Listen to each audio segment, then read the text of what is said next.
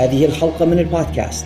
تأتيكم برعاية المستمعين الواعين بمخاطر فيروس كورونا من أمثالكم الذين لا يخرجون من بيوتهم إلا للضرورة القصوى وحين خروجهم يرتدون الكمامة وحين عودتهم إلى البيت يقومون بغسل أيديهم جيدا بالماء الدافئ والصابون. وإذا توفرت لهم الفرصة لتلقي اللقاح لا يترددون في تعاطي الجرعة. فقط بتضافر جهودنا جميعا يمكننا محاصرة هذا الوباء والقضاء عليه. أخيرا قد حل فصلي المفضل فصل الشتاء حيث لا شيء أحب إلى نفسي من مراقبة قطرات المطر وهي ترتطم بزجاج غرفة جلوس منزلي وأنا أحتسي قدحا من مشروب ساخن أو التدثر تحت ملاءة دافئة وأنا أطالع رواية مسلية. ولكن بالنسبة للبعض فإن فصل الشتاء يكون قاسيا للغاية لا سيما النازحين والمشردين الذين لا مأوى لهم يقيهم قرص الصقيع. وما أكثرهم للأسف هذه الأيام. لذلك إن كان بمقدورك التبرع بما لديك من ملابس شتوية زائدة عن حاجتك أو ببطانيات أو بأفرشة أو بنقود لشراء أجهزة تدفئة وكنتم داخل ليبيا فاتصلوا بجمعية عائشة أم المؤمنين رقم 092 607 33 40 أو 091 431 45 20 السيد فرج عمر أو بالسيد يونس علي جودر رقم 094 323 48 98 حيث سيقومون بإذن الله بإيصال تلك الأشياء إلى محتاجيها. ربما قد لا تكون بحاجة إليها وتملأ عليك فقط خزانتك إلا أنها قد تسهم في إنقاذ حياة طفل فقير. تبرع ولا تتردد ولنتشارك معا. في نشر الدفء على الجميع. يقول رسول الله صلى الله عليه وسلم الله في عون العبد ما دام العبد في عون أخيه.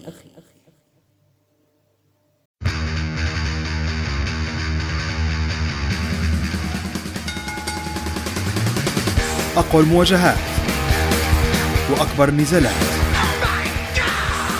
كلها تجري في مكان واحد في الحلبة. البرنامج الإذاعي الأول في ليبيا والوطن العربي لمصارعة المحترفين وفنون القتال المختلطة. في الحلبة.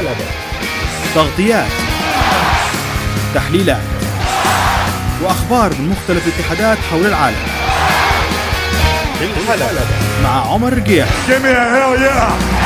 وعلى أشري The best there is, the best there was, and the best there will be. And that's the bottom line. The Stone Cold folks!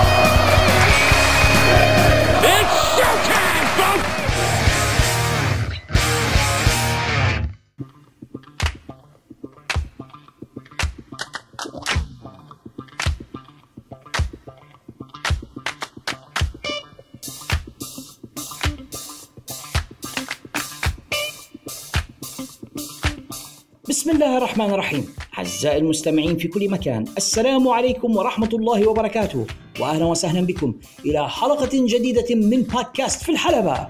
In the ring where it matters. تأتيكم من استديوهات منزلي المتواضع في عنزارة من طرابلس الليبية معكم من هناك محدثكم ذا بروف علاء الشريف.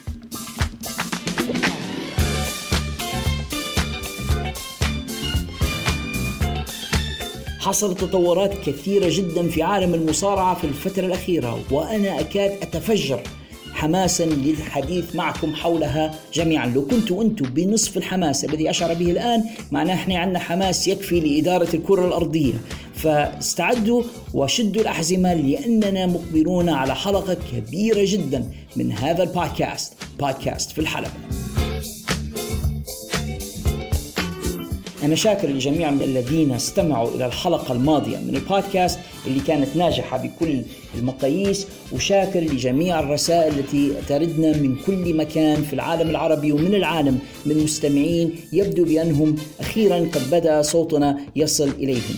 إذا كنت جديد إلى هذا البودكاست مرحبا بك معنا. أرجو أنكم تستمتعوا بالاستماع إلى أحدث الأخبار والأحداث في عالم مصارعة المحترفين هنا في الحلبة حيث بإمكانكم الحصول على تغطية. دقيقة عميقة منصفة غير منحازة عن مصارعة المحترفين. وقبل ما نبدو في هذه الحلقة نبي نذكر جميع مستمعينا بالتعامل مع رعينا الرسمي مكتبة الرسالة العالمية في الظهرة طرابلس مكتبة الرسالة العالمية حيث يمكنكم الحصول على أحدث الإصدارات والكتب باللغة الإنجليزية إصدارات أصلية بأسعار مناسبة للجميع. لو أنت عمرك شفت فيلم وسمعت من أحد أصدقائك بأن الكتاب أكثر تسلية من الفيلم وتساءلت كيف يمكنني الحصول على ذلك الكتاب عليك بمكتبة الرسالة العالمية. حتلقوا لديهم جميع تلك الروايات التي يتم تحويلها إلى أفلام. حتلقوا هاري بوتر Lord of the Rings Jack Reacher شيرلوك هولمز The Witcher وغيرها الكثير الكثير الكثير. إصدارات أصلية بأسعار مناسبة. مكتبة الرسالة العالمية جسركم إلى المعرفة العالمية.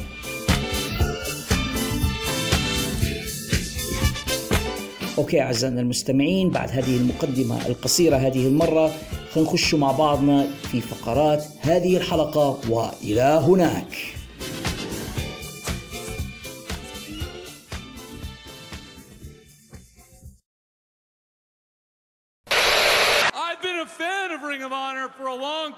A huge fan. So you can imagine I'm very excited because today I signed a deal. I just became the new owner of Ring of Honor.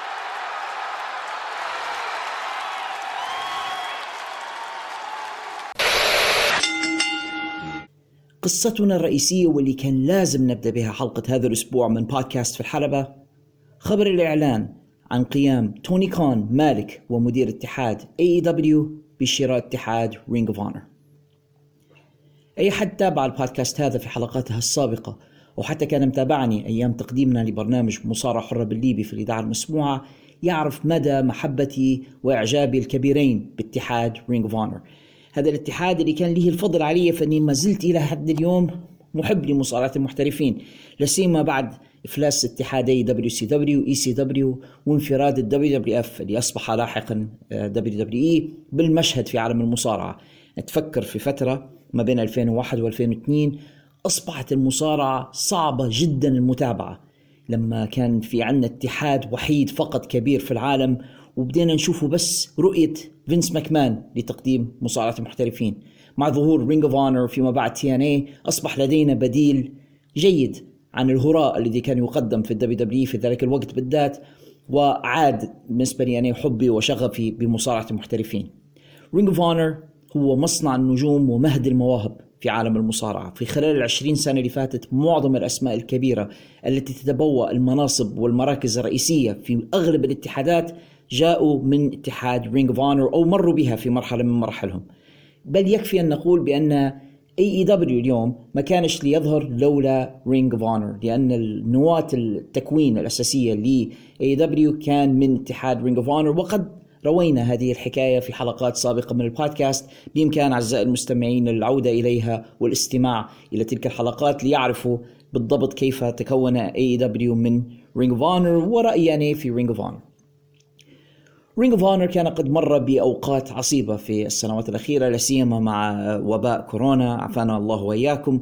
الأمر الذي أدى إلى توقف عملياته لأن Ring of Honor كان يعتمد في الأساس على العروض المباشرة الحية اللي يحضرها الجمهور. ومع تفشي الوباء في العالم اضطر Ring of Honor إلى إيقاف عملياته لأنه ما عادش يقدر يستقبل جمهور لحضور تلك المباريات والأمر هذا أدى إلى خسارته للكثير من الأموال مع عرضه في النهاية إلى البيع من قبل المؤسسة المالكة له مؤسسة سينكلير الإعلامية في الولايات المتحدة. وسينكلير للأمانة ما كانوش قد استثمروا كثيرا في اتحاد Ring of Honor بل بالعكس Ring of Honor في ملكية سينكلير عانت الكثير يعني لأن قبل مرحلة سينكلير كانت Ring of Honor تشهد نوع من الازدهار ونوع من التقدم ولكن منذ أن انضموا إلى مؤسسة سينكلير في سنة 2011 لاحظنا تراجع في مستوى Ring of Honor ورحيل المزيد والمزيد من النجوم منه. وبعدين زي ما قلت لكم الضربة القاسية اللي كانت في أيام ال pandemic أو في أيام الوباء. Ring of Honor كان قد أقام آخر عروضه في العاشر من ديسمبر الماضي. العرض اللي كان عنوانه Final Battle 2021 واللي غطيته أنا والظاهرة خالد الشريف في حلقة خاصة من بودكاست بعد الجرس وفي نهاية الحلقة كنا أنا وخالد يعني في غاية من الحزن ونحن نتكلم على الاحتمالات القادمة ل Ring of Honor الذي كان قد أعلن عن تسريح كافة نجومه وتساءلنا أين سيكون مصير Ring of Honor بعد ذلك وهل ستقوم إحدى الاتحادات الكبرى بشرائه وكنت أنا في تلك الحلقة الحقيقة وأنا سعيد الآن أن توقعي جاء صوابا. تمنيت على الأقل أن توني خان يشتري اتحاد Ring of Honor ويحاول انتشاله من وضعه الصعب. وقد تحقق ذلك. في الحلقة الماضية من AEW Dynamite بدأ توني خان الحلقة بظهوره في منتصف الحلبة مع المذيع توني شيفاني ليعلن بصوت عالي وبكثير من الانفعال والحماس بأنه كان قد قام بشراء اتحاد العريق Ring of Honor الآن ما فيش حد عارف بالضبط ما الذي يعنيه هذا بالضبط. أنا شخصيا عندي بعض التواصلات من داخل الاتحاد. Ring of Honor لا أستطيع الكشف عن مصادري لكن نعرف ناس يشتغلوا في Ring of Honor وتواصلت معهم وحتى هم هؤلاء الناس الذين يعملون في Ring of Honor قالوا لي بأنهم لا يعرفون ما الذي يعنيه هذا بالضبط حتى بالنسبة لمستقبلهم هم ولكنهم متفائلون ويتمنون الأفضل لمستقبلهم ولاتحاد Ring of Honor اللي عندنا إن توني خان أعلن عن شرائه للاتحاد. وهذا يضعنا أمام حزمة كبيرة من الاحتمالات والتوقعات التي أريد مناقشتها معكم في هذه الفقرة. أهم شيء في موضوع Ring of Honor هو المكتبة المرئية التي يمتلكونها. هذه المكتبة التي تحتوي على آلاف المباريات الرائعة والمهمة والتي فيها بواكير عمل معظم النجوم الموجودين في AEW الان يعني The Young Bucks وكيني اوميجا وسي ام بانك وبراين دانيلسون ومعظم النجوم الموجودين الآن في AEW والذين بدأت مسيرتهم في Ring of Honor مبارياتهم الأولى في تلك المكتبة المرئية. وبالتالي كان من المهم جدا بالنسبة لتوني كان ول AEW أنهم يحطوا إيدهم على هذه المكتبة وألا يسمحوا لفينس ماكمان بشرائها لأنه لو فينس ماكمان اشترى Ring of Honor وتحديدا تلك المكتبة حتكون تلك المواد في ايدي فينس ماكمان يستطيع أن يطمسها أن يخفيها أو أن يديها هو ولكن بالتالي يصبح AEW دائما بحاجة إلى WWE عندما يريدون تلك المواد لإعداد على سبيل المثال أفلام وثائقية أو ما شابه. كان من المهم بالنسبة ل AEW أن يمتلكوا تلك المكتبة لكي يستطيعوا أن يقوموا بصناعة أفلام وثائقية عن مسيرات نجومهم وغير ذلك من الأشياء مشكلة أخرى كانت تواجه AEW أن عرض All In وهو العرض الذي به ابتدأ كل شيء في All Elite Wrestling ما زال مملوكا ل Ring of Honor لأن عرض All In في الحقيقة ظهر من Ring of Honor Ring of Honor هم الذين قاموا بإنتاج وتقديم عرض All In الأول اللي منه انطلق AEW. فكان من الضروري أنهم إذا أرادوا امتلاك حقوق عرض All In أن يشتروا المكتبة المرئية ل Ring of Honor وأنا يبدو لي بأن الصفقة كانت مشروطة. عندما عرض سينكلير Ring of Honor للبيع كانوا رافضين بيع المكتبة منفردة. يعني عملوا شرط أن اللي بيشري المكتبة المرئية لابد أن يشتري Ring of Honor مع بعضها. والسعر كما بلغني كان يتراوح ما بين 30 إلى 40 مليون دولار. لو الكلام اللي أنا سمعته صح كانوا عارضين 30 مليون دولار مقابل ملكية نصف الاتحاد و40 مليون دولار لو تبي تاخذ الاتحاد بالكامل. فبالتالي يبدو بأن توني كان قد دفع المبلغ 40 مليون دولار لشراء الاتحاد كله يعني المكتبة بالألقاب بالملكية الفكرية ب يعني الملكية الفكرية نقصد بها أسماء ال pay-per-views وجميع الملكيات الفكرية وال intellectual properties التي تنتمي إلى اتحاد Ring of Honor وبالتالي فقد آل كل ذلك الآن إلى حيازة توني كون اللي كان حريص جدا في التصريح الصحفي الذي قام بإطلاقه لاحقا. أن يؤكد بأن ملكية الاتحاد ترجع إلى توني كون وليس ل AEW يعني هم أكدوا بأن توني كون هو الآن مالك اتحاد Ring of Honor هذا يفتح أمامنا مجموعة كبيرة من الأسئلة اللي نبغى نناقشها. ماذا سوف يفعل توني كون باتحاد Ring of Honor هناك عدة شائعات. أنا لا أحب عادة آه، ذكر الشائعات في البودكاست وأفضل عادة أن أقدم معلومات مؤكدة لكن لحد الآن ما فيش معلومات مؤكدة فليس أمامنا إلا speculation أو التوقع الاحتمال الأول أن توني كون سوف يضع Ring of Honor في المتحف يعني بمعنى آخر سوف يوقف عمليات Ring of Honor ويحتفظ فقط بالمكتبة المرئية التي بإمكانه الاستعانة بها لإعداد الأفلام الوثائقية اللي تكلمنا عليها من شوية أو أنه هو يذيع تلك المباريات والعروض القديمة في streaming service أو خدمة بث عبر الإنترنت يحاول AEW منذ فترة آه، القيام بها. لأن لحد الآن AEW ما عندهمش مادة تكفي لعمل آه، قناة بث عبر الإنترنت. يعني WWE على سبيل المثال عندهم streaming service TNA عندهم streaming service لكن لما نشوفوا الاتحادات هذه عندهم عشرات السنين من المواد يعني WWE موجود من اواخر الخمسينات نقدر نقوله فعندهم مادة مرئية كبيرة جدا وزاخرة بالإضافة إلى الاتحادات اللي تمكن فينس ماكمان من شرائها عبر السنوات WCW ECW وغيرها وغيرها وغيرها فعنده مادة كبيرة جدا بإمكانه بثها عبر streaming service الخاص ب ال WWE Network TNA موجودين لهم 20 سنة وعندهم كذلك مادة مرئية كبيرة جدا بإمكانهم بثها. لكن AEW لحد الآن عمرها كلها كلها كلها ثلاث سنوات. فما عندهاش مادة كافية لعمل streaming service كبير إلا أنه هو يضيف إلى حيازته زي ما قلنا المكتبة المرئية ل Ring of Honor اللي بإمكانه أنه هو يبثها بالفعل عبر ال streaming service الخاص به وبالتالي يصبح لديه مادة بإمكانه بثها. فهذا واحدة من الاحتمالات أنه هو بس يبي المكتبة لوضعها على ال streaming service الخاص به وأيضا الاستفادة من تلك المواد في إعداد وإنتاج أفلام وثائقية عن مسيرة النجوم الموجودين معها الذين بدأ معظم منهم مع Ring of Honor احتمال ثاني هو أن AEW سوف يستثمر Ring of Honor كاتحاد تطويري لنجومه زي بالضبط NXT مع WWE يعني إحنا نشوف أن NXT عبارة عن عرض تطويري يبدأ فيه النجوم الناشئون وبعدين بعد ما يتطوروا ويتنشئوا بشكل جيد يقوم فينس ماكمان ب زي ما إحنا نقولوا دائما تصعيدهم إلى العروض الرئيسية Raw أو SmackDown بعض الناس يعتقدون بأن Ring of Honor قد يتحول إلى عرض تطويري ل AEW بحيث أنه يكون عندهم عرض ل Ring of Honor يضعون فيه نجومهم الشباب أو النجوم اللي بين قوسين مش لاقيين ما يديروا بيهم فيحطوهم في عرض Ring of Honor للتطوير أو لتشغيلهم يعني في في شيء بدل من هم موجودين في AEW ضمن عصابات بدون أي فائدة وبعدين اللي منهم يترفع إلى آه، عروض Dynamite و Rampage هذا أيضا أحد الاحتمالات التي قرأتها وأنا شخصيا مش راضي بهذه على فكرة لأن Ring of Honor أنا شايف أن مقامه ومكانه أكبر من انه يكون مجرد عرض تطويري لاتحاد آخر. Ring of Honor له برستيج وله اسم كبير في عالم المصارعة وأعتقد بأنه يستحق أفضل من أن يكون مجرد العرض تطويري لاتحاد آخر. هناك احتمال ثالث وهو أن Ring of Honor يعود بالفعل كاتحاد كامل. زي ما كان في الماضي ولكن تحت ملكية توني خان. وبهذا الشكل يكون توني خان يملك اتحادين منفصلين عن بعضهما. يكون عنده Ring of Honor بنجوم خاصين به بعروض خاصين به إلى آخره وعنده أيضا AEW بنجومه بعروضه إلى آخره. وأكيد سيكون ما بين الاتحادين بعض التعاون. وفي تلك الحالة هناك شائعات كثيرة عن مخططاته بالنسبة ل Ring of Honor اللي حيتم اطلاقه كاتحاد كامل الصلاحيات ومن سيكون مدير الاتحاد لأن مش معقولة توني خان حيكون مدير الاتحادين في نفس الوقت هو يلا يقدر يدير شؤون AEW وعليه هناك شائعة تقول بأن هناك شخص ينوي توني خان أن يسلمه زمام القيادة في Ring of Honor هذا الشخص هو كودي.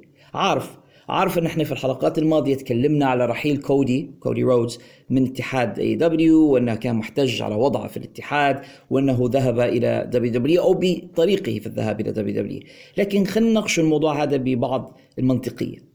كودي لحد الآن لم يظهر في WWE وما فيش أي دلائل على أنه قد ذهب إلى هناك بالفعل. سمعنا شائعات عن محادثات دارت ما بينه وبين اتحاد WWE ولكن يبدو بأن الطرفين لم يتوصلا بعد إلى اتفاق وبصراحة لو كان كودي سينضم للاتحاد أنا شخصيا مش شايف بأنه هو حيكون مفاجأة في WrestleMania إنهم يظهرون بدون build up أو بدون آه، بناء مسبق ظهور نجم زي كودي في اتحاد WWE المفروض إنه يسبق build up مناسب وإنه هو بيكون موجود في واحدة من المباريات الرئيسية في WrestleMania فمن الآن كان المفروض بدو في ال build up له يعني كان المفروض قد ظهر وبدأ ال build up وعرفنا شن بيدير في WrestleMania أما إنه هو هيك فجأة يظهر على شاشة ال WWE في WrestleMania هذه حاجة ما يديروهاش ال WWE بصراحة هم ليسوا بهذا الغباء. بما أن كودي لم يظهر إلى الآن ولم يتبقى إلا أقل من شهر على WrestleMania أنا أشك في أن كودي ذاهب إلى WWE الآن في هذه المرحلة. على الأقل هذا رأيي أنا الشخصي. بما أنه لم يظهر في عرض السعودية وبأنه لم يظهر في الحلقات التي تلت ذلك الباين بأن المحادثات ما بين الطرفين قد انهارت. وكودي في الأساس كان راغب إنه هو يكون آه، شخص يعني مسؤول عن ال booking أو التنظيم في أحد اتحادات المصارعة. فلما لا يكون هو المسؤول عن ال booking في Ring of Honor بما إنه هو أساسا كان Ring of Honor guy في فترة من الفترات وهو شديد المحبة ل Ring of Honor وراغب في إنه يكون بوكر فربما من المخطط أن يكون كودي هو المدير التنفيذي أو المسؤول المشرف على Ring of Honor تحت إدارة توني خان. الاحتمال هذا مثير للغاية لا سيما لو هم بيديروا storyline أو قصة يقوم فيها كودي مثلا بقيادة invasion أو احتلال من Ring of Honor ل AEW في المستقبل أو عداوة ما ما بين Ring of Honor AEW هذه كلها احتمالات مثيرة للغاية لو AEW يبوا يمشوا فيها في الشراكة بتاعتهم مع Ring of Honor لكن الموضوع مثير للغاية وقد يعني سبب الكثير من الضجة في عالم مصارعة المحترفين. لأنه يفتح الباب أمام الكثير من مباريات الأحلام اللي ممكن نشوفوها. هناك سؤال أنا شخصيا الآن ما حصلتش على إجابة عليه هو ماذا سيكون مصير أحزمة الاتحاد؟ لا سيما وأن يتم الدفاع عنها الآن في اتحادات أخرى. منذ توقف Ring of Honor في شهر 12 اللي فات عن العمل ظهر نجوم من Ring of Honor في اتحاد Impact Wrestling وشفنا هنا جوناثان جريشم بطل الاتحاد يدافع عن اللقب في عروض Impact شفنا روكسي بطلة اتحاد Ring of Honor دافعت عن لقبها في عروض Impact Wrestling بل وخسرت لحساب ديانا براتسو اللي هي كانت مصارعة في Ring of Honor والآن هي مقيدة مع Impact Wrestling كذلك. فمش معروف بالضبط شن حيكون وضع أحزمة الاتحاد الرئيسية ببطولة العالم وبطولة النساء بطولة التلفزيونية كل هذه البطولات مش معروف وضعها. اللقبان الوحيدان اللي مازال يعني ثابتين في Ring of Honor هم ألقاب ال tag teams أو الفرق الثنائية اللي موجودة عند Briscoe Brothers اللي لحد الآن بحسب علمي ما دافعوش على ألقابهم وتم الإعلان على إنهم حيدافعوا عن ألقاب Ring of Honor في the Supercard of Honor العرض الذي سيقيمه Ring of Honor في شهر في شهر أربعة المقبل. ف من حيكونوا متحدي The Briscoe Brothers أنا شخصيا مرشح إنهم حيواجهوا FTR أخيرا يعني بعد أشهر من تبادل التحديات والشتائم ما بين الفريقين إن فريق FTR قد يتحدى The Briscoe Brothers في Supercard of Honor على بطولة Ring of Honor الفرق الثنائية. لا سيما وأن خلاص أصبحوا كلهم في عيلة واحدة يعني تحت إدارة توني خان هادم في Ring of Honor وهادم في AEW لكن زي ما قلت لكم الألقاب الأخرى ما زال مش معروف. وضعها هل جوناثان جريشم وديانا براتسو سوف ينتقلان بلقبيهما إلى Ring of Honor الجديدة تحت إدارة توني كان. أم يخسران هذه الألقاب لحساب مصارعين مقيدين مع توني كان. وبعدين يبدأ بناء Ring of Honor جديد تحت توني كان. هذه الأسئلة ما زالت كلها مش واضحة مش معروف أيضا ما وضع التعاون ما بين Ring of Honor وبعض الاتحادات الأخرى. نعرف بأن Ring of Honor في السابق كانت عندها علاقة ممتازة جدا مع New Japan Pro Wrestling بل وتمكنوا من إقامة الكثير من العروض المشتركة ما بينهما. هل تمتد هذه العلاقة الآن إلى Ring of Honor الجديدة تحت إدارة توني كان؟ Ring of Honor في الأسابيع الماضية عندهم علاقة ممتدة مع اتحاد Impact Wrestling هل ستستمر هذه العلاقة الآن مع Ring of Honor الجديدة أم ستتوقف؟ أم أن الموضوع يتسع لأكثر من ذلك؟ هذه كلها تساؤلات كبيرة جدا. هناك تساؤل أين سوف يتم بث عروض Ring of الجديدة في حال ما قرر توني كان أنه هو يستمر بها؟ هل ستكون على قنوات TNT و TBS التي يعرض عليها عروض؟ اي دبليو ام ان لديه عقد تلفزيوني آخر لعروض Ring of Honor وهناك كلام على أن توني كان بصدد الإعلان حتى هو عن صفقة ما بينه وبين قناة HBO Max قناة HBO Max من أجل تقديم خدمات العروض ال streaming أو الدفع مقابل المشاهدة عبر HBO Max فهل سيكون عرض Ring of Honor على HBO Max أم أنهم سيواصلون بث حلقاتهم على قنوات Sinclair كثير من الأسئلة ما زالت الأمور مش واضحة. حتى الناس اللي يشتغلوا في Ring of Honor حاليا واللي أنا وصلت مع بعض منهم وسألتهم وكان هذا سبب من أسباب تأجيل هذه الحلقة إني كنت بصدد جمع هذه المعلومات لمعرفة المزيد.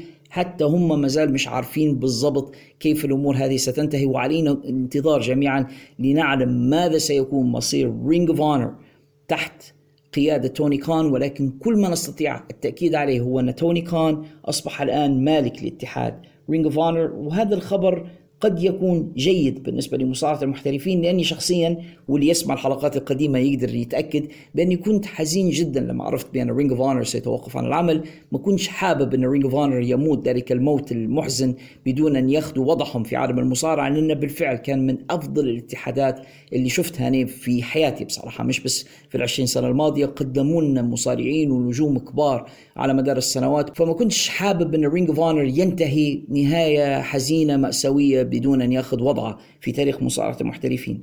ولكن أهم شيء أتمنى أن يعامل توني كان اتحاد Ring of بالاحترام والتقدير اللذين يستحقهما هذا الاتحاد. اتحاد عنده برستيج وعنده زي ما قلنا تاريخ وله مكانة في نفوس محبي مصارعة المحترفين ال pure wrestling fans فأتمنى أنه ينزه هذا الاتحاد عن المصارعين اللي هم من فئة ال rainbow أو أنه يبعد عننا القصص العبثية أو أنه هو يعني يحافظ على روح Ring of اللي هي في الأساس المصارعة والأداء الرياضي والاحترام المتبادل ما بين المتنافسين وتقديم نجوم جدد كبار إلى عالم المصارعة، لو قدر توني كان أن يحتفظ بهذه السمات. لاتحاد Ring of Honor أعتقد بأن Ring of Honor سيستمر كمنبع وكمصنع للنجوم ومهد للمواهب الجديدة القادمة في السنوات الجاية. ولكن في المقابل لو قرر توني كان انه هو يدخل السياسات اللي هو مؤمن بها وال wokeness اللي هو يتبع فيه وقصة إن حقوق المثليين ومش عارف شنو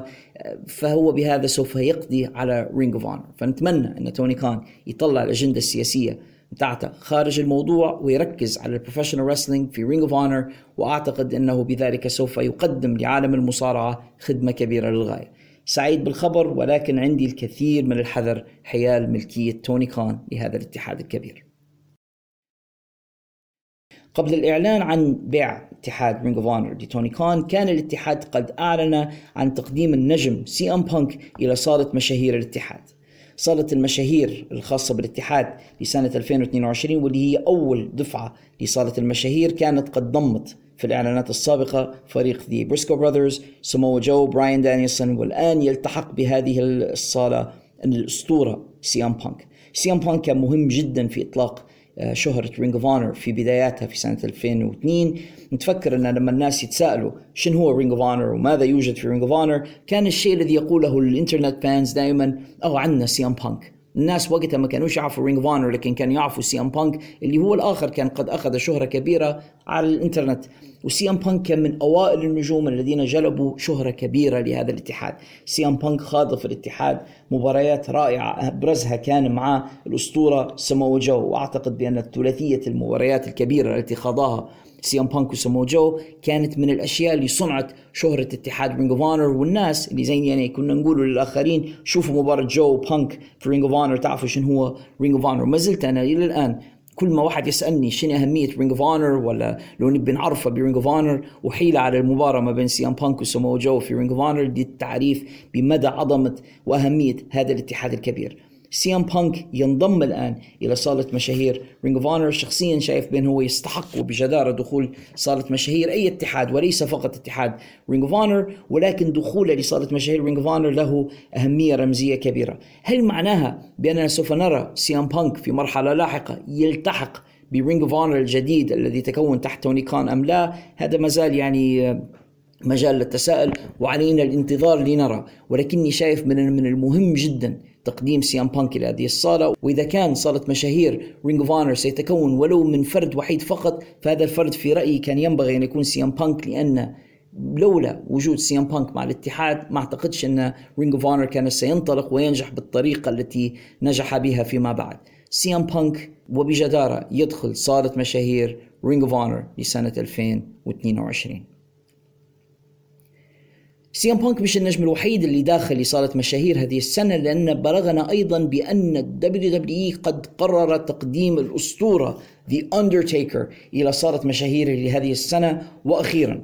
الكثير كانوا يتساءلون لماذا لم يتم تقديم اندرتيكر في سنوات سابقة وأنا شخصيا معهم يعني في هذا التساؤل. أنا شايف بأن هذا التقديم قد تأخر كثيرا بأن هناك نجوم أقل من اندرتيكر أهمية وشهرة في تاريخ المصارعة. تم تقديمهم إلى صالة مشاهير WWE وال WWE تأخر كثيرا في تقديم الأسطورة اندرتيكر شخصيا شايف بأن اندرتيكر ربما تأخر لأنهم كانوا ما زال طامعين في أنه يقدم معهم مباريات أو ربما كانوا طامعين في أدوار سيؤديها في المستقبل. ولهذا ما حبوش إن هم يقدموه إلى صالة المشاهير وبذلك يفسدوا فرصته في أنه يكون في مباريات أخرى. لأن في فترة من الفترات كانوا يعتقدوا بأنك لو دخلت صالة المشاهير فما يحققش بعدها إنك تصارع طبعا هم بعد ذلك تراجعوا عن ذلك بشكل كبير وأصبح كثير من المصارعين يكونوا أعضاء في صالة المشاهير ويخوضوا كذلك مباريات ويكونوا أجزاء من من العروض الرئيسية. يعني آخرهم شفنا ليتا يعني وهي عضوة في صالة المشاهير وخاضت المباراة في السعودية. حنتكلموا عليها بعد قليل. فالباين بأن ما عادش فيه ذلك التمييز الخاص بأنك لو أنت Hall of Famer ما يحقلكش أنك أنت تشارك في المباريات وبالتالي قرروا إن هم وأخيرا يقدموا Undertaker Undertaker لا يستطيع أحد إنكار دوره المهم في ال WWE ولو أني شخصيا مش من محبينه يعني وأنا عارف بأن هذا آه، قد يبدو ك blasphemy أو كهرطقة بالنسبة لبعض ال wrestling fans لكني لطالما رأيت اندرتيكر كمصارع عملاق بطيء الحركة. وعارف بأن اندرتيكر لو نحينا منه ال entrance أو الدخول الخاص به المبهر والإمكانيات التي تصاحب هذا الدخول. فان اندرتيكر في حد ذاته ك professional wrestler ما هواش مصارع رائع للغاية يعني. آه، عنده بعض المباريات الجيدة لكن all in all يعني لما نشوفه لمسيرته ككل مش جميع مبارياته كانت رائعة ولا كان أعظم مصارع في التاريخ. بس ال entrance والهيبة والشخصية اللي كانت تحيط به وذلك الهالة من الغموض ومن الرعب أعطت لأندرتيكر الكثير والكثير وهناك جمهور مهووسون بأندرتيكر. وبعدين ما نقدرش ننكروا بأن ال streak أو سلسلة المباريات التي لم يهزم فيها في WrestleMania يعني واحدة من الإنجازات التي يصعب تكرارها. أندرتيكر يدخل إلى صالة مشاهير ال WWE وفي خبر قادم سأقول لكم من الذي سوف يقوم بتقديمه في حفل التقديم. أقامت WWE عرض Elimination Chamber في المملكة العربية السعودية وتحديدا في مدينة جدة. العرض زي ما توقعنا له كان عرض كويس ما كانش سيء ما ما نقدرش نقول عليه thumbs up وما نقدرش نقول عليه thumbs down كان عرض in the middle يعني زي ما نقولوا.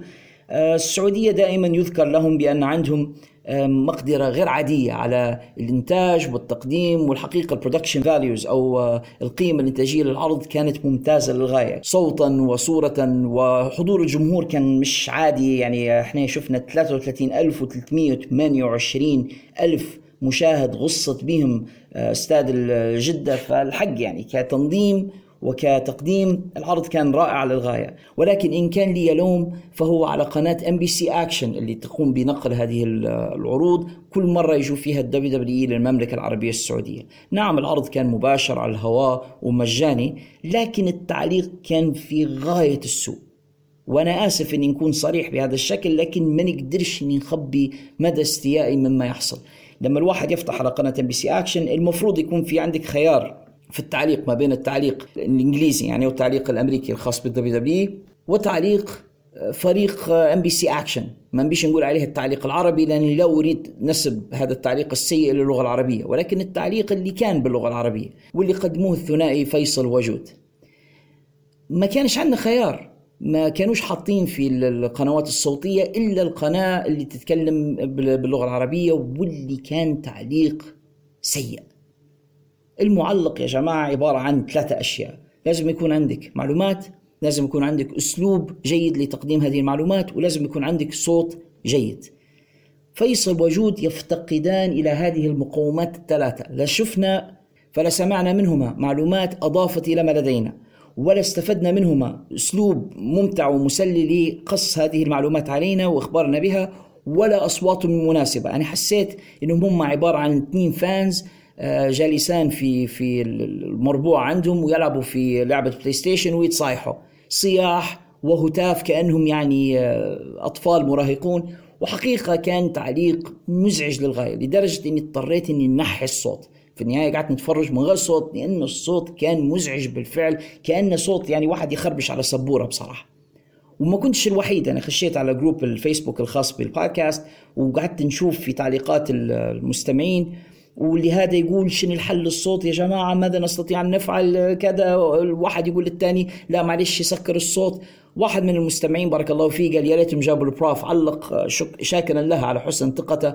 آه، نشهد بأن التعليق الذي استمعنا إليه في عرض السعودية كان سيء للغاية. يا MBC Action شكرا لكم إنكم تعرضونا في في العروض هذه مجانا ومباشرة وعلى الهواء لكن أرجوكم يعطونا خيار الاستماع للمعلقين الآخرين يا أما غيروا هذين المعلقين العربيين. يعني لأن بصراحة في منتهى السوء إني لأول مرة يعني أشتاق إلى السماع إلى كوري جريفز.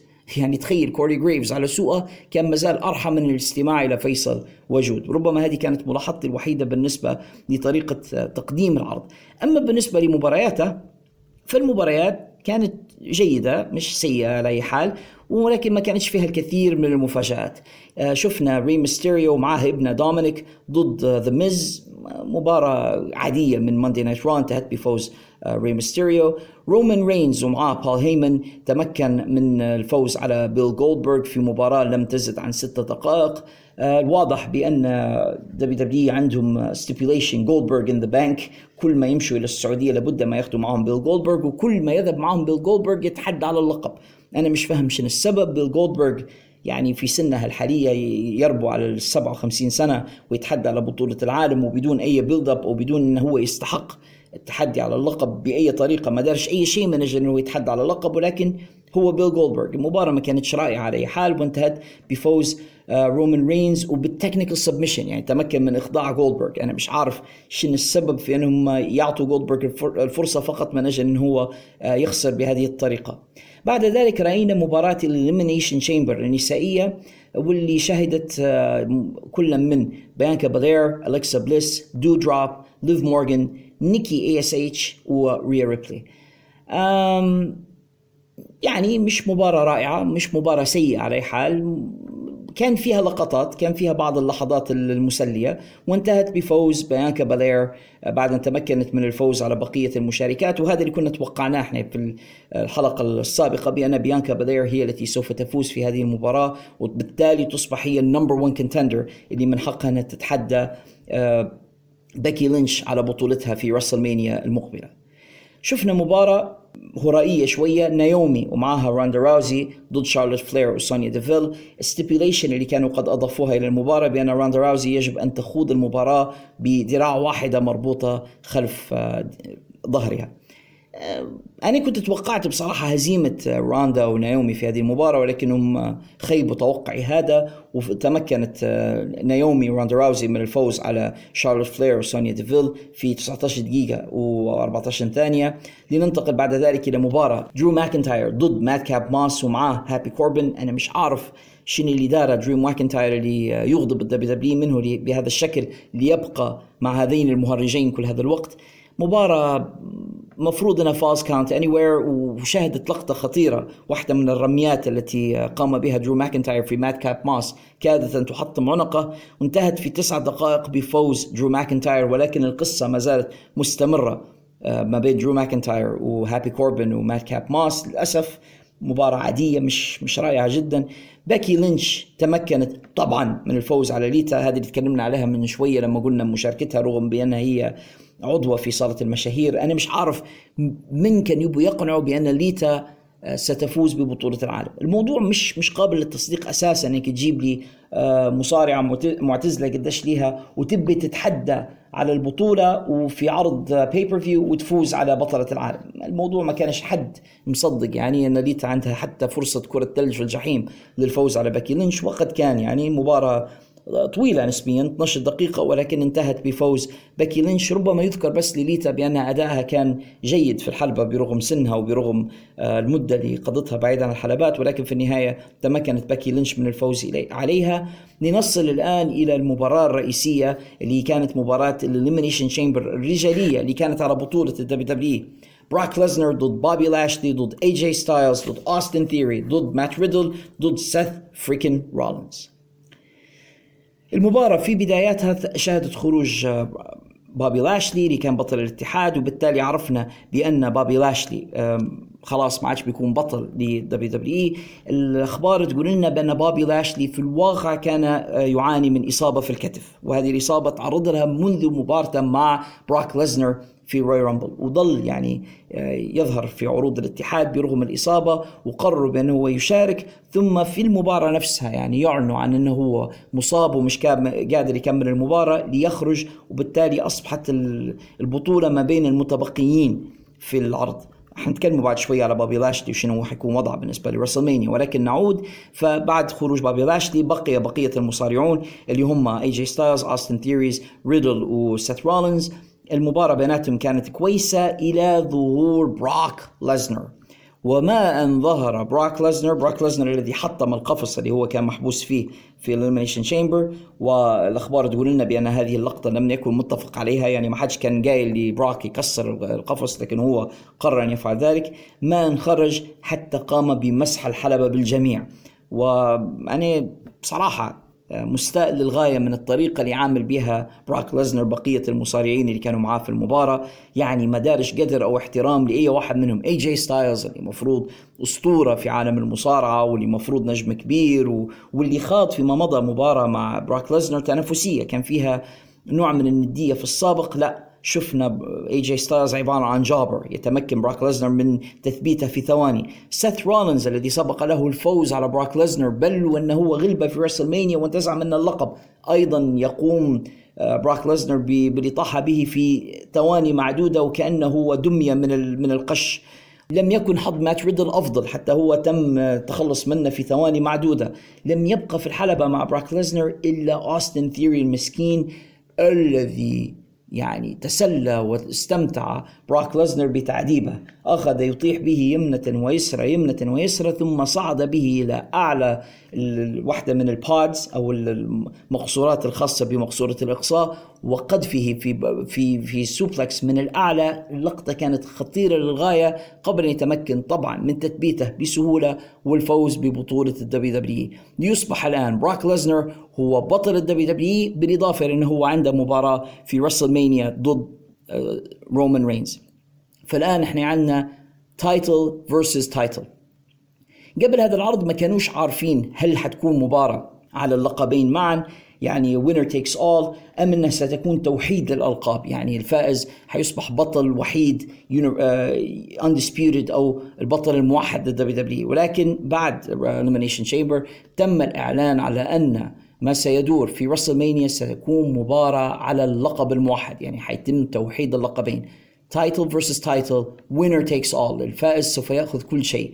يعني إذا فاز براك ليزنر أو إذا فاز رومان رينز فإنه سوف يصبح بطل الدبليو دبليو الموحد.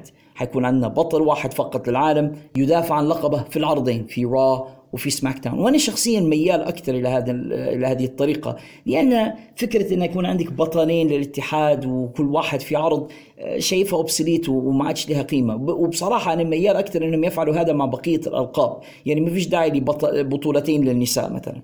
الأفضل إنهم يوحدوا أيضا بطولة النساء وتكون عندنا بطلة نسائية واحدة. الأفضل بدل ما يكون عندهم two tag teams إنه يكون عندهم بطولة tag team واحدة لجميع ال tag teams اللي في الدبليو دبليو لا سيما إنه ما فيش كثير من الفرق الثنائية في الدبليو دبليو شنو الجدوى من إنك أنت عندك بطولتين؟ الأفضل ان يكون بطولة واحدة لكل فئة فئة ال tag teams بطولة واحدة آه، بطولة للرجال بطولة للنساء. والبطل يدافع عن القابه في جميع العروض. لا سيما وإنه ما عادش فيه بصراحة هذاك الفصل ما بين را وسماك داون بشكل كبير. هم أمتى ما يبوا ومتى ما شاءوا يقومون بالدمج ما بين را وسماك داون فلما التمسك بذلك فقط في الألقاب؟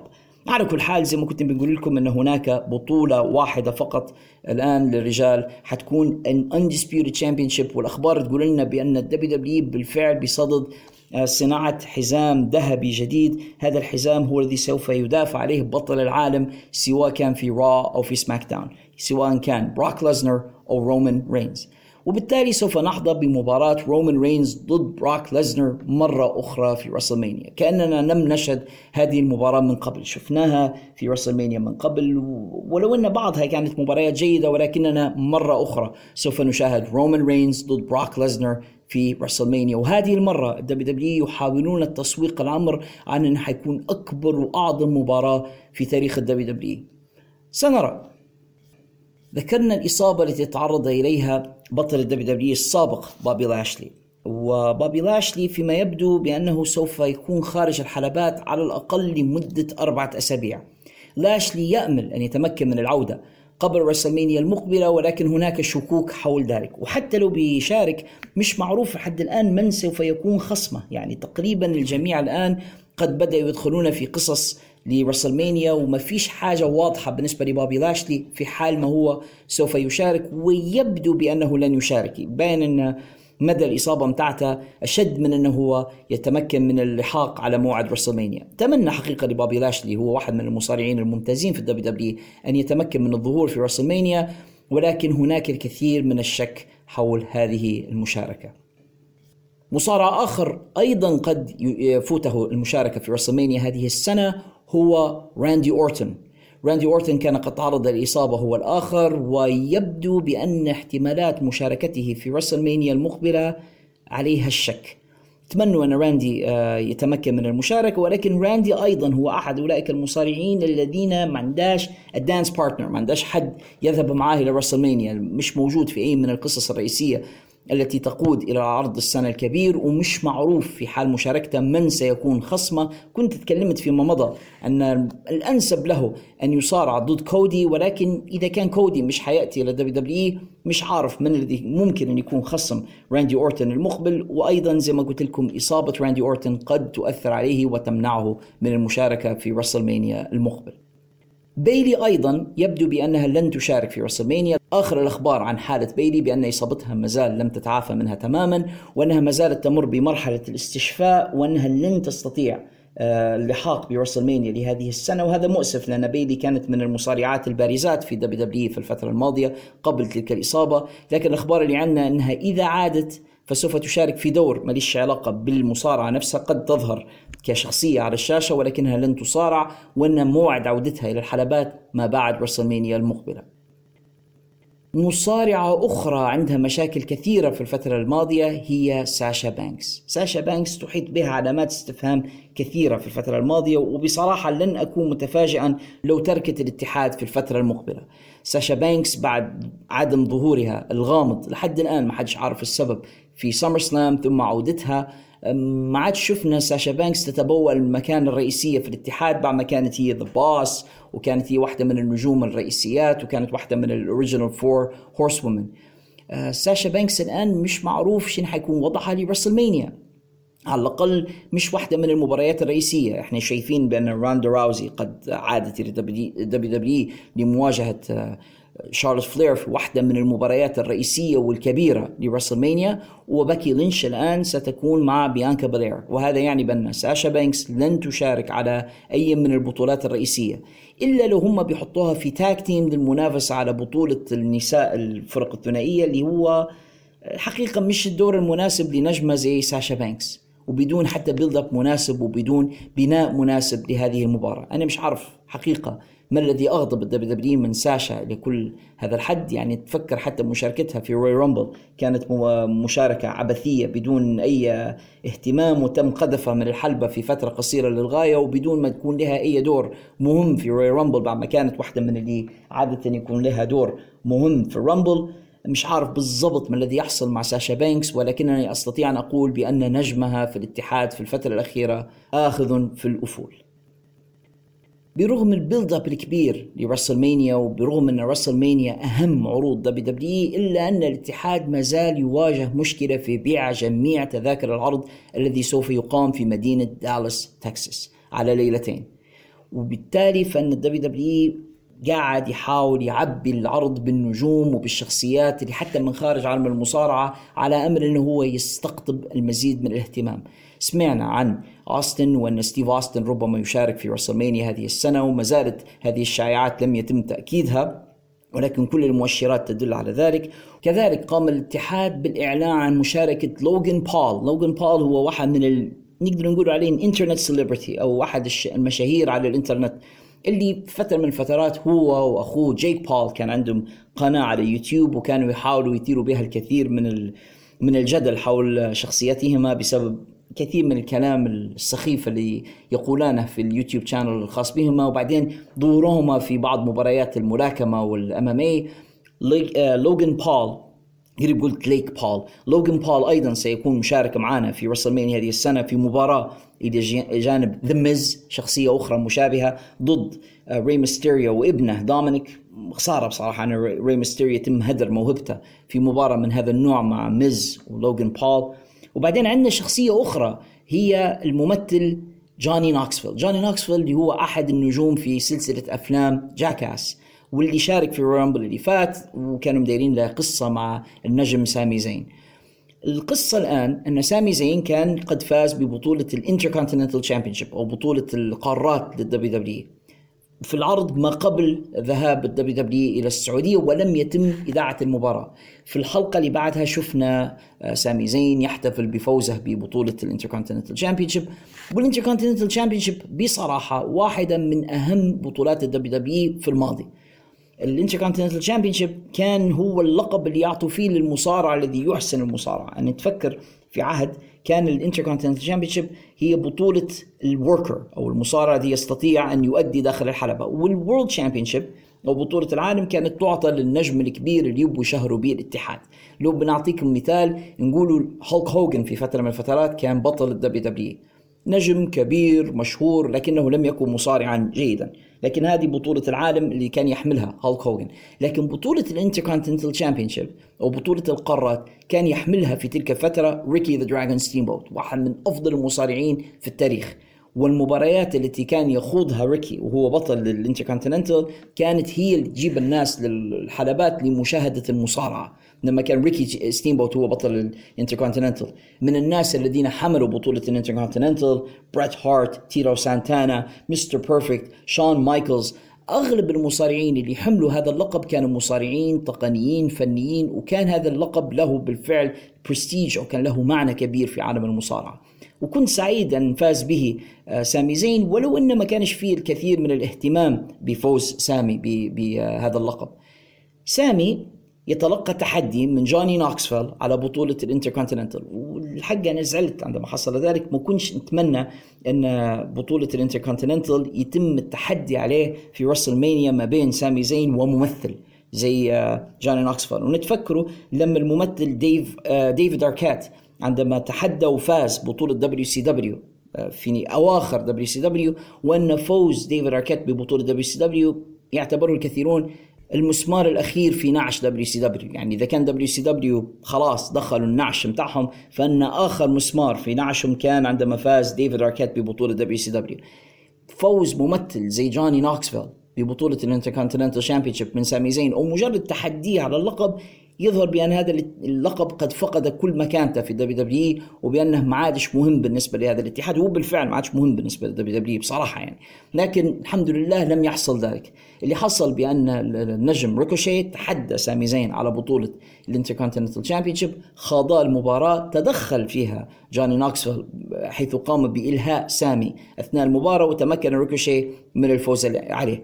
الآن سوف نرى سامي زين في WrestleMania ضد جوني نوكسفيل مباراة ثأرية أو مباراة انتقامية. سامي يريد الانتقام من جوني نوكسفيل الذي كلفه بطولة الانتركونتيننتال. وسنرى ريكوشي يدافع عن لقب الانتركونتيننتال في WrestleMania أنا أرجح أن يكون ضد النجم شيمس في آه، نوع من الثأر ما بين شيمس وريكوشي بعد ما تسبب آه، ريكوشي في إصابة ريدج هولاند وتحطيم أنفه. فأصبح شيمس آه، يريد الثأر لصديقه ريدج هولاند وأعتقد باننا سوف نرى المباراة ما بينه وبين ريكوشي على بطولة الانتركونتيننتال وممكن تكون مباراة مسلية ما بين هذين النجمين. اي جي ستايلز سوف يواجه في WrestleMania ايدج وأعتقد أن هذه واحدة من المباريات الكويسة اللي تم الإعلان عنها ايدج واي جي ستايلز قد يكونا مباراة الليلة في الليلة اللي حيكونوا فيها في WrestleMania الاثنين من الأساطير ومن النجوم الكبار واللذين لم يسبق لهما المواجهة من قبل ما شفناش اي جي ستايلز ضد ايدج في مباراة man to man من قبل ايدج وإن كان قد كبر قليلا في السن وبطأت الحركة متاعه لكني اعتقد بأن اي جي يقدر يطلع منه مباراة كويسة وأعتقد أن المواجهة ما بينهما سوف تكون مثيرة للغاية. وعلى ذكر اي جي ستايلز تخبرنا الأنباء بأنه قد جدد عقده مع اتحاد WWE لفترة أخرى مقابل 3 مليون دولار للسنة. المبلغ كبير للغاية. وهذا المبلغ لا أعتقد بأن AEW أو أي اتحاد آخر مستقل بإمكانه أن يدفعه لاي جي ستايلز. والباين بأن الكلام اللي كان يقول فيه زمان ال Million Dollar Man تيد ديبياسي كان فيه على حق لما كان يقول everybody has a price الجميع له ثمن ال WWE قد عرف الثمن المناسب لشراء ولاء اي جي ستايلز وقاموا بدفعه له. ما نقدروش نلومه اي جي ستايلز في النهاية الرجل عنده عائلة وهو يفكر في مستقبل هذه الأسرة وكيف سيؤمن لها قوتها. ولو أصيب اي جي ستايلز لا قدر الله أو اضطر لترك المصارعة لأي سبب من الأسباب إحنا المشاهدين مش حننفعوه يعني في الآخر. يعني محبتنا ليه أو رغبتنا في أنه نشاهده في مباريات مثيرة في AEW مش حيت مش حتنفع مش حتوكله خبزه على ذكر الخبزة وارتفاع أسعار الخبزة في الفترة الأخيرة. فمش حنقدر ننفع اي جي ستايلز في تلك الحالة. اي جي ستايلز في النهاية سوف يبحث عن الأمان وعن الاستقرار المادي والاقتصادي وهذا ما يقدمه له ال WWE المبلغ كبير للغاية 3 مليون دولار يعني في يوم من الأيام كان يعتبر عقد أسطوري. نتفكر لما بريت هارت تقاضى هذا المبلغ من WCW في التسعينات اعتبر في وقتها أكبر عقد في تاريخ المصارعة. وبالنسبة لمصارع في سن إي جي ستايلز الآن هو في منتصف الأربعين من عمره. ما أعتقدش أن أي أحد آخر كان من الممكن أن يدفع له مثل هذا المبلغ الكبير. فمبروك عليه. صحيح إحنا في في النفس حسرة. تمنينا نشوفه اي جي ستايلز في اتحادات أخرى ولما لا مباراة مع كيني اوميجا أو مع جاي وايت وغيره من النجوم اللي تمنينا نشوفه اي جي ستايلز ضدهم. ولكن يبدو بأن هذه المباريات لن تتحقق بالنسبة لنا. على ذكر التجديدات والعقود النجم سيزارو واسمه الحقيقي كلاوديو كاستانيولي قد غادر اتحاد WWE. زي ما تقول لنا الأخبار بهدوء. لابد من وضع هذه القصة بعض الشيء لأن هناك الكثير من اللغط حولها وشفت بعض المعلقين العرب في وسائل التواصل الاجتماعي يكتبوا في كلام غير صحيح. الشيء الذي حصل مع سيزارو مش تسريح من العقد. يعني مش إن ال WWE كانوا غير راضين عن أداء سيزارو أو إنهم لأسباب اقتصادية أو بسبب ارتفاع قيمة العقد قاموا بتسريحه من العقد. لا سيزارو كان عقده قد انتهى يعني المدة بتاعته مع WWE expired انتهى وبعدين آه تفاوضوا حوالين التجديد. لم يكن آه سيزارو معجبا بالقيمة اللي يعرضها عليه للتجديد فقرر الرحيل لم يتم تسريحه. بعض العرب شفتهم يكتبوا يقولوا أحسن يستاهل المصارع سيء WWE ما كانوش يعرفوا يطلعوا منه يعني قرأت الكثير من التعليقات المسيئة الحقيقة وبعضها تدل على على كم كبير من الجهل حتى من من التعليق على الخبر لأنهم يقولوا بأن ال WWE هو الذي تخلص منه. لا في الواقع سيزارو هو الذي تخلص من WWE سيزارو هو الذي قرر أن لا يجدد معهم العقد. فأرجو أن يفهم الناس معنى الخبر قبل ما هم يعلقوا عليه بطريقة مش صحيحة. أما القول بأن سيزارو لم يكن مصارعا جيدا أو أنه ما عندهش كاريزما أو أنه هو ما يقدرش يدير برومو فلابد من نميزه بين الأشياء. هناك فرق بين أن يكون لدى المصارع كاريزما وبين أنه هو يكون عنده القدرة على إلقاء ال promos مش شرط أنك أنت تكون متحدث بارع لكي يكون لديك كاريزما والعكس. يعني, يعني نتفكر مصارعين كتار كانت عندهم كاريزما كاريزما من هنا لغضوة لكن ما يتكلموش. نذكر منهم سيء الصيت كريس بنوا كريس بنوا كان كاريزما لكن ما كانش يتكلم. اندرتيكر كاريزما لكنه ما يتكلمش. يعني قل إنك أنت تسمع اندرتيكر شاد المايك ويتكلم. نعم سيزارو لم يكن متحدثا بارعا. السبب الرئيسي لذلك أنه بكل بساطة مش متحدث باللغة الإنجليزية. هو اللغة الإنجليزية مش لغته الأصلية وهذا كان عائق بالنسبة لسيزارو على مدار مسيرته إنه هو مش متحدث بارع بالإنجليزية. آه ومثله في ذلك شينسكي ناكامورا الياباني اللي ما يعرفش يتكلم إنجليزي. آه آسكا اليابانية ما تتكلمش كويس بالإنجليزي. الكثير من المصارعين غير الأمريكان وغير الناطقين بالإنجليزية واجهتهم عقبة اللغة. ولكن هذا ليس معناه إنه ليست لديهم الكاريزما أو ليست لديهم الشخصية داخل الحلبة. لكن سيزارو كانت عندها الشخصية. سيزارو كان الجمهور يحبونه بشكل كبير. يعني نتفكر لما فاز في رسلمانيا 30 بالنسخة الأولى من The Andre the Giant Memorial Cup. قولوا 10 مرات. The Andre The Andre the Giant Memorial Cup. عندما فاز هو فيها نتفكر كان آخر اثنين في الحلبة هو و The Big Show وعندما تمكن من حمل Big Show ودار له body slam والقاه خارج الحلبة المكان ضج بالصراخ. وبهتاف الجمهور. سيزارو كان عنده محبة كبيرة لدى الجمهور ونتفكروا إنه كان في حتى قسم يقعمزوا في أو يجلسون في في المدرجات ويسموا في روحهم the Cesaro section القسم الخاص بمشجعي سيزارو على ما كان هو محبوب للغاية. لكن الدبليو دبليو بأسبابهم كانوا يشوفوا بأن سيزارو لا ينفع إلا في دور المصارعة اللي موجود في الفرق الثنائية وحطوه في الواقع في عدة فرق ثنائية. شفناه مع تايسون كيد وقعد معاه إلى أن أصيب تايسون كيد في تلك المباراة مع سمو جو. تايسون كيد محظوظ أنه ما زال على قيد الحياة بصراحة لكن اضطر للاعتزال بسبب تلك الإصابة.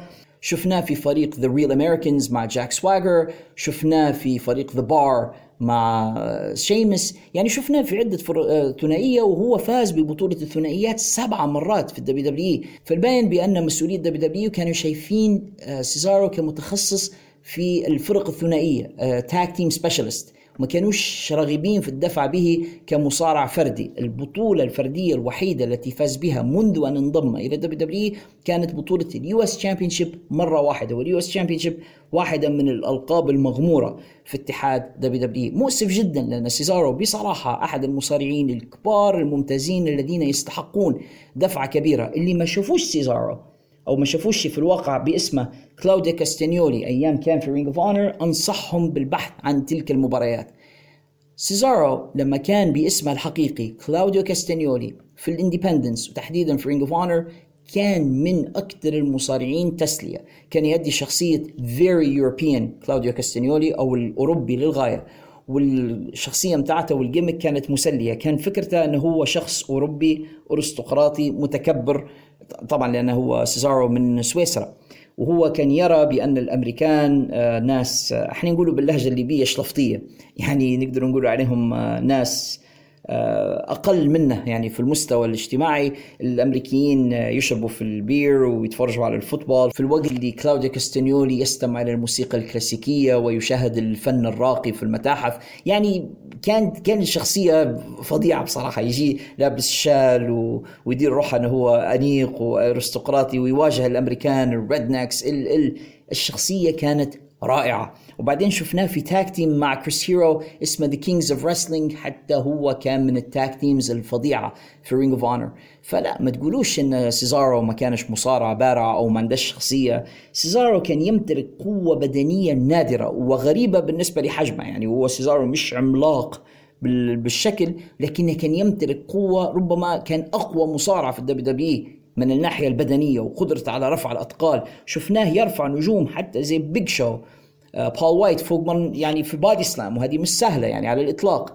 ال Cesaro spin لما يمسك أي مصارع من كرعيه ويدور به يعني الجمهور يقعد يعد معاه واحد اثنين اللي قديش ما بيدير هو من لفة في الحلبة. الحق سيزارو كان من المصارعين الرائعين حتى إن ستيف اوستن نفسه كان مستغرب جدا من عدم دفع الدبليو دبليو به ونذكر كلنا ذلك اللقاء الذي أجراه مع فينس ماكمان في حلقة خاصة من Stone Cold Podcast عندما استضاف فينس وسأله بصراحة لماذا لا يتم الدفع بسيزارو ومكمان ما عرفش يجاوب. قال ربما لأنه أوروبي ربما لأنه سويسري مش عارف.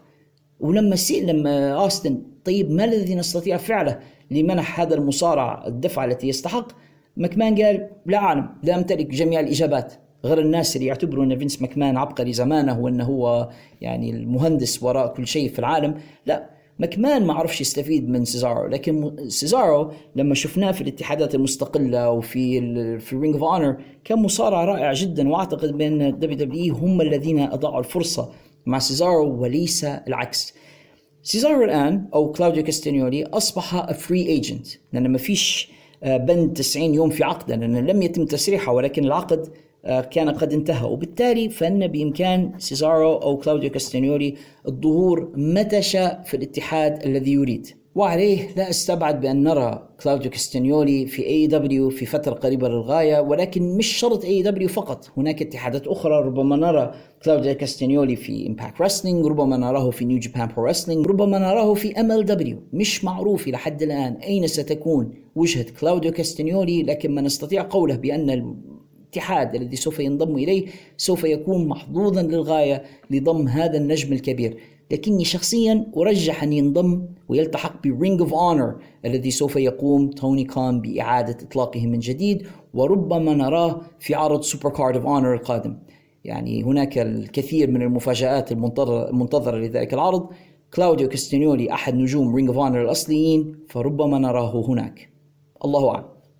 في الحلقة الماضية من البودكاست تكلمنا على أن شين مكمان كان قد تم طرده من اتحاد ال WWE وقلنا على الأقل لن يزاحم النجوم الكبار في مباريات WrestleMania لأن شين مكمان عنده عادة سخيفة في كل سنة يظهر في رسلمانيا في اللحظة الأخيرة ويعطوه مباراة وياخذ فرصة مصارع آخر ربما كان هو الأجدر بأنه هو يحصل مباراة في رسلمانيا. وقلنا الحمد لله أن هذا لن يحصل هذه السنة بما أن شين قد رحل. لكن بعد ذلك بقليل بدأنا نسمع المزيد من الشائعات عن شي مكمان وعن أبيه. خلينا نبدأ بشي مكمان التي تدور الشائعات عن رغبته في خوض مباراة في رسلمانيا مش عارف كيف وما تسألونيش لأن زيكم أنتم عارف بأن شين كان قد تم طرده. لكن شين الآن يتحدى هولك هوجن شين في تغريدة كان قد نشرها عبر حساب على تويتر تحدى هولك هوجن وسأله هل ما زلت قادرا على خوض مباراة أخرى؟ أنا الحق مش عارف شني شيء مكمان عقله يقول له بالضبط وهل هو يبي يواجه هولك هوجن في مباراة في رسلمانيا؟ يعني هو مطرود من الاتحاد. وهولك هوجن سنة الآن يده من السبعين. مش عارف شنو هي المباراة اللي بيخوضها شين مكمان مع هولك هوجن الكبير في السن واللي عنده قائمة طويلة من الإصابات ومن المشاكل البدنية التي تعيقه حتى عن الحركة. يعني هولك هوجن يواجه مشكلة في المشي. يبالك أنه هو يخوض مباراة مصارعة مع شين مكمان في رسلمانيا. مش عارف بالضبط شين مكمان عقله شنو يقول له وهل هذا جس نبض من شي مكمان بيشوف رد فعل الجمهور على تويتر واللي بيشوف رد فعل أبيه إذا كان آه، يقبل به في رسلمانيا أم لا. ما الذي يدفع شين مكمان إلى القيام بمثل هذه الحركة؟ لكنها بصراحة ستكون سخيفة للغاية. لو وجدنا شين مكمان يخوض مباراة في رسلمانيا ومع من؟ مع هولك هوجن في الوقت أن النجوم كبار في الاتحاد لا يجدون لهم مكانا على هذه القائمة. أتمنى ألا تحصل ولكن هذه شركة الابن والأب وباين بأن شين وفينس يستطيعان أن يفعلا ما يريدان طالما أن هذه الشركة ملكهما. في العهد السابق في بلد ليبيا كان يحكمنا دكتاتور مجنون يزعم بأنه مش رئيس لكنه في الواقع كان مالك كل شيء في البلد. وكان ابنه يلعب كرة القدم غصبا عن الجميع رغم أنه هو كان لا يجيد كرة القدم أساسا وما ليش علاقة بالكورة وكانوا رجليه الاثنين يسار. لكنه كان ينزل ويلعب في المباريات مع الأندية الكبيرة في البلد عندنا ناديان كبيران الأهلي والاتحاد وأصر أن يلعب في كل منهما. ناهيكم طبعا عن أنه كان يحتل مركز رئيسي في المنتخب الوطني ويلبس الرقم عشرة وفارض نفسه غصبا عنا جميعا. وجمهور الكورة الليبي صادق جدا وعفوي جدا في هتافاته فكان لما الكورة توصل إلى الكابتن ابن الزعيم يهتفون جميعا بصوت واحد ووك ووك الولد وبوه ووه ووه الولد وبوه. وهذه ما نقدرش نترجمها بشكل آه، دقيق لجمهورنا غير الليبي لكن نقدر نقول بس إنه هو آه، هتاف استنكاري من إن الولد وأباه كانوا يعني عاملين فينا ما يريدون.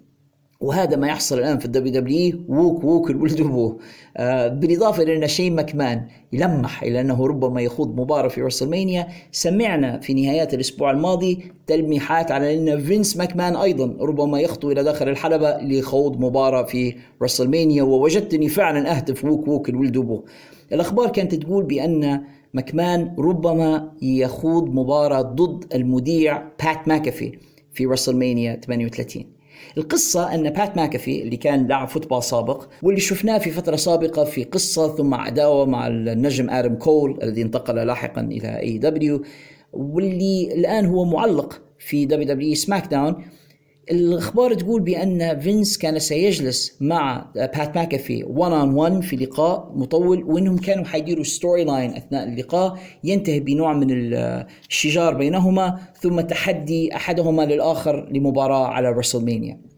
اضطررت للانتظار حتى شاهدت ذلك اللقاء خوفا إنهم بالفعل آه، يصابون بالجنون ويعلنون عن شيء مثل ذلك ولكن ولحسن الحظ لم يحصل ذلك. يعني الموضوع انتهى بأن فينس عرض على بات ماكافي أن يكون هو مشارك في رسلمانيا المقبلة ولكن مش في مباراة ضد فينس ولكن ضد خصم سوف يحدده له فينس ماكمان. فتنفست الصعداء يعني الحمد لله أن فينس ماكمان مش هو اللي حيخوض المباراة ضد بات ماكافي. مش أن بات ماكافي مصارع كويس. أنا ما أعتقدش أن بات ماكافي هو الآخر ينبغي أن يخوض مباراة في WrestleMania ولكن على الأقل مش ضد فينس ماكمان الذي يربو على 77 سنة. مش معروف تحديدا من سيكون خصم بات ماكافي ولكني أرجح أن يكون اوستن آه، لو تبعنا ال storylines الخاصة بال WWE في الفترة الأخيرة نرى بأن فينس ماكمان يتبنى أوستن ثيوري في ال storyline ويبدو كما لو أن فينس ماكمان هو الأب الروحي الذي آه، يقوم بالدفع بمسيرة أوستن ثيوري فربما يضعه في مباراة مع بات ماكافي أنا مش متحمس كثيرا لرؤية المباراة لأن بات ماكافي ليس مصارع وأوستن ثيوري نجم صاعد وشايف إن عنده potential إنه يكون نجم كبير في المستقبل ولكني لا أرى بأنه بحاجة إلى مصارعة celebrity شخصية شهيرة ولكنها ليست مصارعة. ولكن ديما نقولوا فيها في هذا البودكاست هذا WWE وهذه أحكام WWE وووك ووك الولد وبوه. وفي ذلك اللقاء الذي أجراه فينس ماكمان مع بات ماكافي كشف فينس ماكمان بأنه هو شخصيا من سوف يقوم بتقديم اندرتيكر إلى صالة مشاهير ال WWE يعني سوف نسمع الكثير من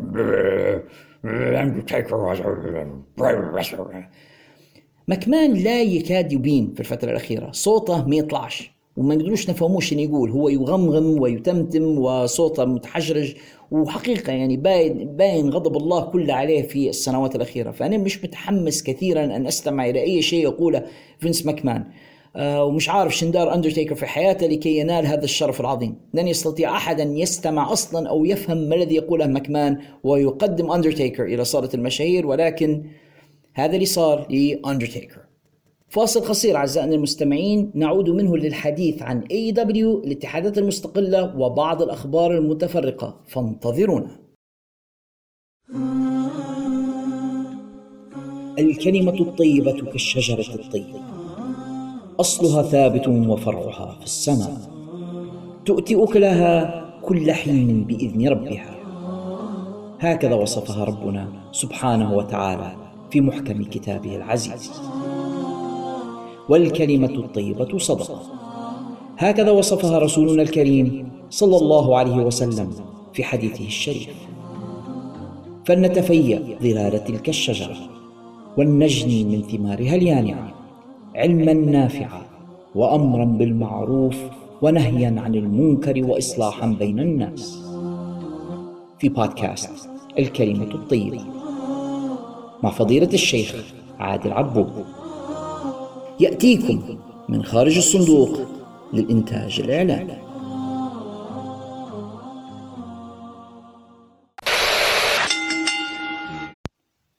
ورجعنا لكم أعزائنا المستمعين وحلقة هذا الأسبوع من بودكاست في الحلبة In the Ring Where It Matters. البرومو اللي استمعتم إليه الآن هو برومو خاص ببودكاست جديد نحن بصدد إنتاجه إن شاء الله وتقديمه بدءا إن شاء الله من شهر رمضان المقبل بمشيئة الله. آه، أنا مش عارف بصراحة إذا كنا حنستمر ببودكاست في الحلبة خلال شهر رمضان ما زلت نناقش في الموضوع بيني وبين نفسي. هل نتفرغ في شهر رمضان فقط للعبادة أم أننا سنقوم بتقديم بعض الحلقات خلال الشهر الكريم؟ حيكون من الصعب شوية تنسيق ما بين أعمال وواجبات الشهر المبارك وما بين تقديم هذا البودكاست لكن مشكلة من المشاكل التي تواجهني هي أن راسلمانيا حيكون معنا في بداية الشهر وفي أحداث أخرى كبيرة في شهر أربعة خلال الشهر فمش عارف كيف بنسقها وإن شاء الله يعني حنبلغكم خلال الأسابيع القادمة ماذا سوف يكون المخطط. أما بالنسبة لهذا البودكاست اللي سمعته البرومو الخاص به فهو بودكاست الكلمة الطيبة وأصل الموضوع أنه كان برنامج إذاعي. تمكنت يعني ما كنا نشتغل في قنوات الإذاعة الليبية المسموعة أن أنسق من أجل تقديمه مع أحد المشايخ الذين تربطني بهم علاقة صداقة حميمة هو الشيخ عادل عبود. الشيخ عادل معروف بالنسبة لسكان منطقة عنزارة وعموم طرابلس لأن الناس يجوا حتى من مناطق بعيدة عن عنزارة للاستماع إلى دروسه في مساجد المنطقة مساجد عنزارة. هو من العلماء ما يحبش على فكرة من يقول عليه عالم هو مصر أن يقول على نفسه طالب علم لكنه من الناس البسطاء الزهاد اللي العلم الذي يقدمه للناس بعيد كل البعد عن التطرف أو الشطط أو أو التشدد بل هو عنده رؤية آه، منفتحة ومتسامحة جدا آه، لروح الإسلام. وبصراحة يعني دروسها تمس القلب ومؤثرة للغاية. بنفسي يعني حاضر بعض هذه الدروس وشفت الناس اللي جو حتى من بعيد من أجل أنهم يستمعوا إلى محاضراته ولدروسه اللي كان يقدمها في مساجد عنزارة مجانا يعني يجي لي أحد المساجد ويجلس في المحراب بعد الصلاة ويبدأ في إعطاء درسه اللي يكون عادة عن مسائل الفقه والعبادات وبعض المعاملات وشمائل النبي صلى الله عليه وسلم وحقيقة يعني بأسلوب رائع وجميل قل أن تجده يعني هيك قدامك في الحياة. نشوفه فيهم في التلفزيون أنه عادة لكن قل أن نلتقوا بهم في الحياة. فكنت اقنعت الشيخ عادل بصعوبة في تلك الفترة أنه هو يقدم برنامج في الإذاعة المسموع وتمكنا بالفعل من ذلك وقدم موسمين في القنوات الليبية المسموعة من برنامج سميناه الكلمة الطيبة. البرنامج هذاك كان ناجح جدا والناس كانوا يستمعوا له مع تركنا لقنوات الإذاعة المسموعة وبعدين الظروف اللي صارت في طرابلس والحرب وإلى آخره انقطعت آه، هذه الدروس عن القنوات المسموعة حتى طرأ لنا أن نحن نحاول أن نعيد هذه الدروس. وهذا إن شاء الله صدقة العلم من عند الشيخ عادل عن طريق بودكاست سوف نقوم بتقديمه خلال الشهر. هو بودكاست الكلمة الطيبة اللي أنتم الآن استمعتم إلى آه، البرومو الخاص به. أرجو أن الله سبحانه وتعالى يوفقنا إلى تقديم ذلك وحنعطيكم إن شاء الله updates أو آخر المستجدات في الخصوص آه، كل ما نعرف عليها حاجة جديدة. لنعرف أن الشيخ آه، نسقت أنه هو أنه هو حيجهز لنا المواد وسنقوم إن شاء الله بتحميلها إلى قناة البودكاست أولا فأول. ينضم بودكاست الكلمة الطيبة إلى سلاسل البودكاست الأخرى التي تنتج من مجموعتنا مجموعة خارج الصندوق للإنتاج الإعلامي نرجع لموضوعاتنا مصارعة المحترفين وماذا يحصل على الضفة الأخرى من المصارعة في عالم AEW AEW ينطلقون بخطى حثيثة باتجاه عرضهم الكبير Revolution. Revolution معناها الثورة وإحنا عايشين ما زلنا في آه، أجواء الثورة حتى هنا في ليبيا ما زلنا نحتفل بذكرى ثورة السابع عشر من فبراير فتحس أن الشيء بالشيء يذكر. ولاحظت أن معظم الاتحادات الأمريكية اللي طلعت ما بعد سقوط WCW تحاول بطريقة أو بأخرى أنها تسمي نفسها revolution يعني TNA لفترة طويلة من الوقت كانوا يقولون عن أنفسهم The Revolution Join the Revolution انضموا إلى الثورة. وبعدين غيروا من revolution وبدوا يسموا في روحهم rebellion اللي هي تمرد يعني كلمة تمرد وكل ما ليها علاقة بالتمرد ما نحباش لكن الباين إن لما شافوا AEW سموا روحهم revolution ثورة سموا هم نفسهم rebellion و TNA يديروا أو بالأحرى Impact Wrestling لأنهم غيروا اسمهم.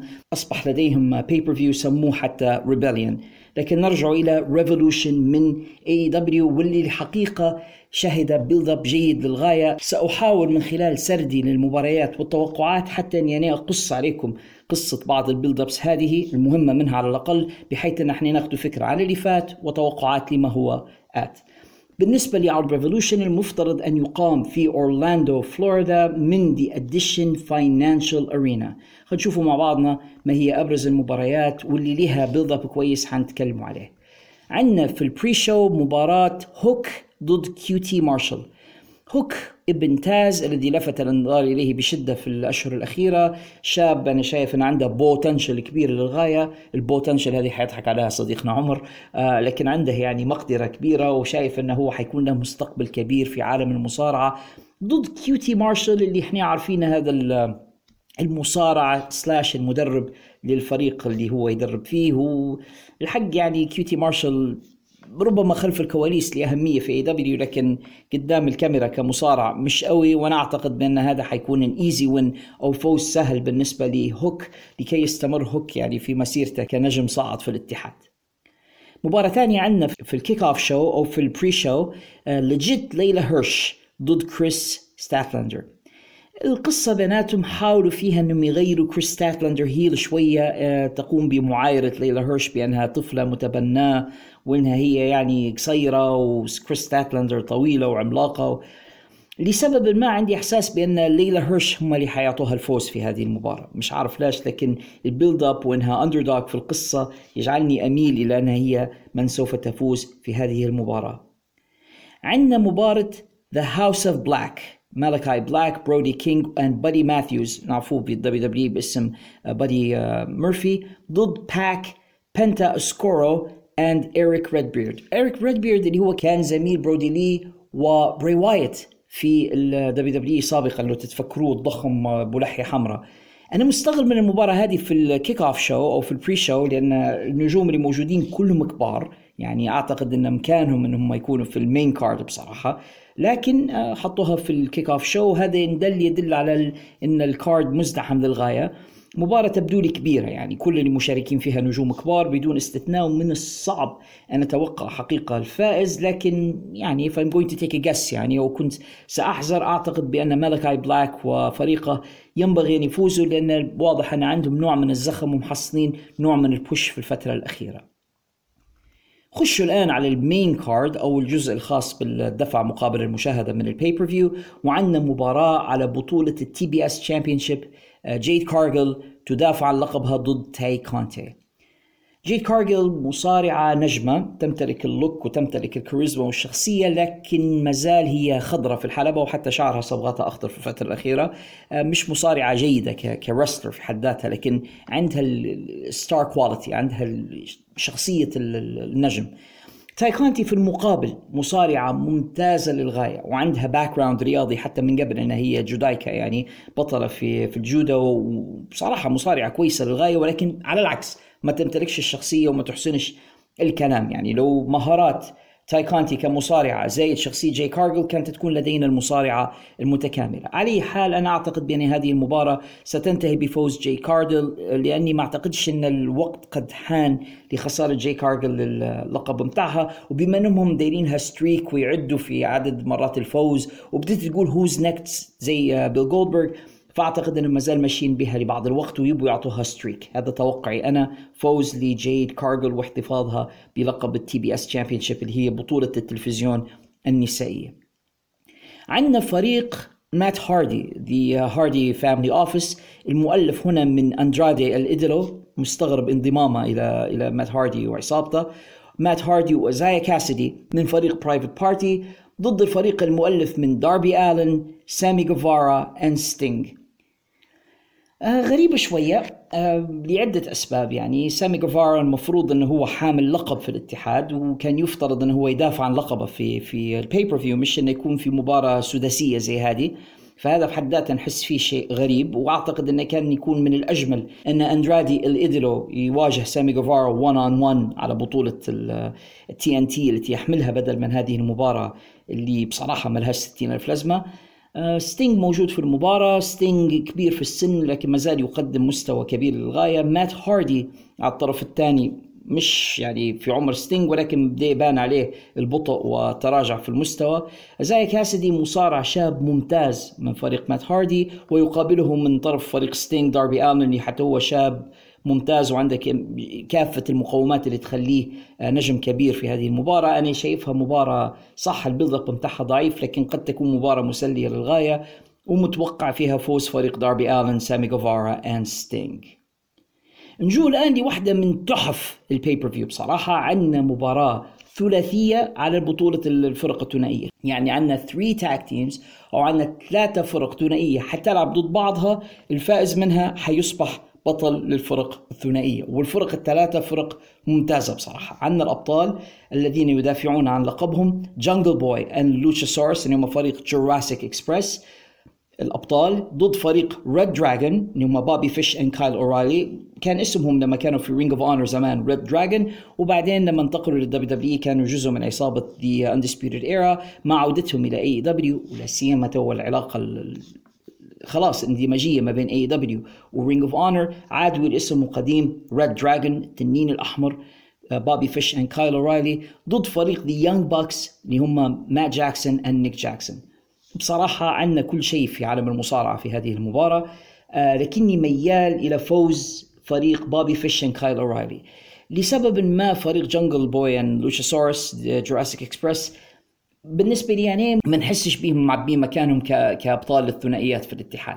أنا فاهم أن اي دبليو قاعدين يحاولوا يعطوا دفعة للمصارعين الجدد والنجوم الطالعين وخاصة جنجل بوي هو واحد من الأركان الأربعة اللي يبوا يبنوا عليهم في السنوات المقبلة. لكن ما زال ما عندهاش الكاريزما وشخصية البطل. لوتشاسورس في المقابل برغم ضخامته وحجمه الكبير وقوته البدنية. لكن كون إنه هو ما يديرش في promos وما يتكلمش ومش بارز معاهم في الاتحاد بشكل كبير فالفريق هذا نحس فيه مغمور.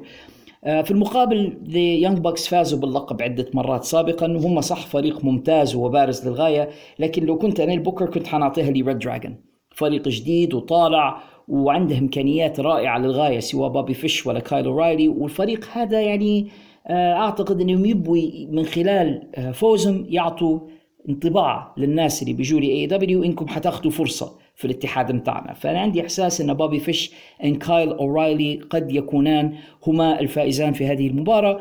بعض الناس شفتهم على ال social media يتوقعوا ظهور دي رودريك سترونج اللي كان زميلهم في فريق ذا اندسبيوتد ايرا في ان إكس تي وأنه حيتدخل ويفوز فريق بوبي فيش and كايل اورايلي أنا أريد هنا أن أؤكد بأن لحد الآن لحد آخر معلوماتي راهو آه، رودريك سترونج ما زال مقيد بعقد مع دبليو دبليو تحديدا في انكس تي صحيح هو لا يظهر معهم على الشاشة كثيرا في الفترة الأخيرة لكن هو لحد الآن حسب معلوماتي ما زال مقيد مع دبليو دبليو ومش free agent وما عندهش حرية التصرف يعني إنه هو آه، يشارك في العرض هذا مع اي دبليو لو دارها لو عملها وظهر معنا حتكون مفاجأة كبيرة لكني أستبعد آه، ذلك تماما. رغم هذا أنا متوقع فوز بوبي فيش and كايل أورايلي قد أكون مخطئ ولكننا سوف نرى. عندنا الآن واحدة من تحف العرض وال build up كان رائع لهذه المباراة وواحدة من المباريات اللي أنا شخصيا أتشوق لمشاهدتها. جون ماكسلي ضد براين دانيلسون هذه مباراة professional wrestling يا جماعة. جون ماكسلي مش دين امبروز جون ماكسلي. وخاصة بعد عودته من العلاج على الإدمان والفورمة اللي هو فيها حاليا وشخصيته الحالية. جون ماكسلي أنا شايفه في أزهى عصوره ك professional wrestler وبراين دانيسون هو من هو يعني ذا امريكان دراجون القصة إن براين دانيسون يرى بأن الشباب اللي موجودين في اي دبليو ما عندهمش احترام لصناعة مصارعة المحترفين ومش فاهمين أصلا كيف يكونوا professional wrestlers وهو براين دانيسون يبي يعلم هؤلاء الشباب بطريقته هو ال old school كيف يكونوا نجوم كبار. وهو طالب إن جون ماكسلي ينضم إليه في ذلك وإنهم يديروا faction أو عصابة وعن طريقها يقوموا بضم بعض هؤلاء الشباب وتدريبهم وتعليمهم. جون ماكسلي في الطرف المقابل قال لبراين دانيسون بأنك أنت مش تبي تضمني إليك لأنك أنت تبيني معك لا أنت تبي تضمني إليك لأنك أنت خايف مني. أنت خايف من مواجهتي ففضلت أنك تخليني إلى جوارك. وقال له أنا لن أنضم إليك قبل أن أنزف معك. معنا لازم نلعب مع بعضنا ويصب دمنا الاثنين قبل ما أنا نقدر أنضم إليك. وفي storyline جون ماكسلي روى لبراين دانيسون قصة أول لقاء بينهما لما تلاقوا في اتحاد برو رسلينج غوريلا من أكثر من عشر سنوات وكيف أن في ذاك الوقت براين دانيسون كان اسم established أو كان هو النجم يعني متأسس ومعروف في الوقت اللي جون ماكسلي كان ما يزال جديد نسبيا وكيف أنه واجه هذا الأسطورة اللي هو براين دانيسون وخسر منه وأنه عمره ما تمكن من أنه هو يفوز على براين دانيسون وأنه يجب أن يفوز عليه الآن. آه، في المقابل براين دانيسون وافق على مواجهة جون ماكسلي ولكن بشرط إني لو تمكنت من هزيمتك في ال pay-per-view إنك أنت تنضم إلى عصابتي. في المقابل لو أنت يعني غلبتني خلاص أنا نخليك في حالك. القصة ممتازة. ال promos كانت رائعة للغاية. الاثنين من المصارعين المفضلين عندي مش بس في AEW على جميع صعد المصارعة. بصراحة مصارعان ممتازان ومن الصعب التوقع لكن من أجل ال storyline عندي إحساس بأن براين دانيسون هو الذي سوف يفوز. لأن لو جون ماكسلي فاز حتنتهي القصة. فأنا أعتقد أن براين دانيسون سيفوز لا سيما وأن دانيسون خسر في فترات سابقة وخسر لحساب آدم بيج في الفترة الماضية. ما أعتقدش انه من صالح الاتحاد أنه يقعد يخسر في براين دانيسون كثيرا. جون ماكسلي أعتقد إنه he can take the loss يعني لو خسر جون ماكسلي مش حيضر الأمر كثيرا لأن جون ماكسلي تأسس في الاتحاد لفترة معهم وكان حتى بطل سابق للاتحاد. لكن براين دانيسون أعتقد بأنه يجب أن يفوز في هذه المباراة. متوقعها تكون مباراة كبيرة قد تكون مباراة الليلة. آه لكن ستنتهي فيما أعتقد أنا بفوز براين دانيسون. عندنا كريس جيريكو ضد ادي كينغستون أيضا واحدة من التحف على المايك الاثنين قدما قصة كبيرة. بدت بأن إدي كينغستون يبي يضم إليه فريق سانتانا وأورتيز يبي ينحيهم من كريس جيريكو ومن The Inner Circle الدائرة المقربة الخاصة بكريس جيريكو. آه كريس جيريكو طبعا ما يبيش حد يقترب من عصابته. فبادي المشكلة ما بينه وبين إدي كينغستون واستمرت ما بينهما وبعدين ال promos أو الخطابات المتبادلة ما بيناتهم بدت تكبر. كريس جيريكو قال لإيدي كينغستون بأني أنا أول مرة شفتك فيها. اعتقدت أنك واحد jobber. وما كنتش متوقع أساسا أنك أنت مصارع ونجم كبير. أنا لما كنت نسمع بأدي كينغستون كنت نتوقع أن أدي أدي أدواردز. أدي أدواردز أحد النجوم اللي كانوا في Ring of Honor وموجود الآن في Impact Wrestling قال كريس جيريكو لإيدي كينغستون بأنك أنت عندك مشكلة وعندك عقدة أنك يو كانت وين ذا بيج وان ما تقدرش تفوز في المباريات الكبيرة. And guess what إدي هذا ما قال له كريس جيريكو I'm the big one. وهو بالفعل كريس جيريكو is the big one. لو نظرنا إلى زيادة الوزن اللي عانى منها كريس جيريكو في فترة من الفترات فهي is the big one. لكن عودة إلى الموضوع قال كريس جيريكو لأدي كينغستون إني آه، أنا المباراة الكبيرة وأنا النجم الكبير في الاتحاد مش آدم بيج آه، بطل الاتحاد مش سي ام بانك مش براين دانيسون أنا كريس جيريكو أكبر نجم في هذا الاتحاد يا uh, رايت right. ويجب أن تغلبني. لو غلبتني سوف أمد إليك يدي وأصافحك ومبين لك مدى احترامي لك. لكن لو غلبتك وسأغلبك عليك أن تقر بأنك أنت you're just a loser أنت مجرد واحد خاسر وما تقدرش تربح في المباريات الكبيرة. قصة رائعة بصراحة.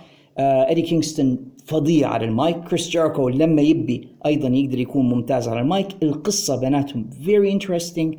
آه أنا عندي فضول كبير أن أرى من سيفوز بينهما مش متوقع مباراة رائعة في الحلبة لأن جيريكو ما عادش حتى في نص مستواه القديم وأدي كينغستون وإن كان برومو ممتاز لكنه مش مصارع ممتاز يعني فأنا مش متوقع مستوى عالي ما بين الاثنين لكن ال story أو القصة تبقى مثيرة وأنا متوقع تدخل سانتانا أورتيز فيها بطريقة ما أو أخرى يعني حيكونوا موجودين فيها somehow ويتسببان في خسارة أحد الرجلين.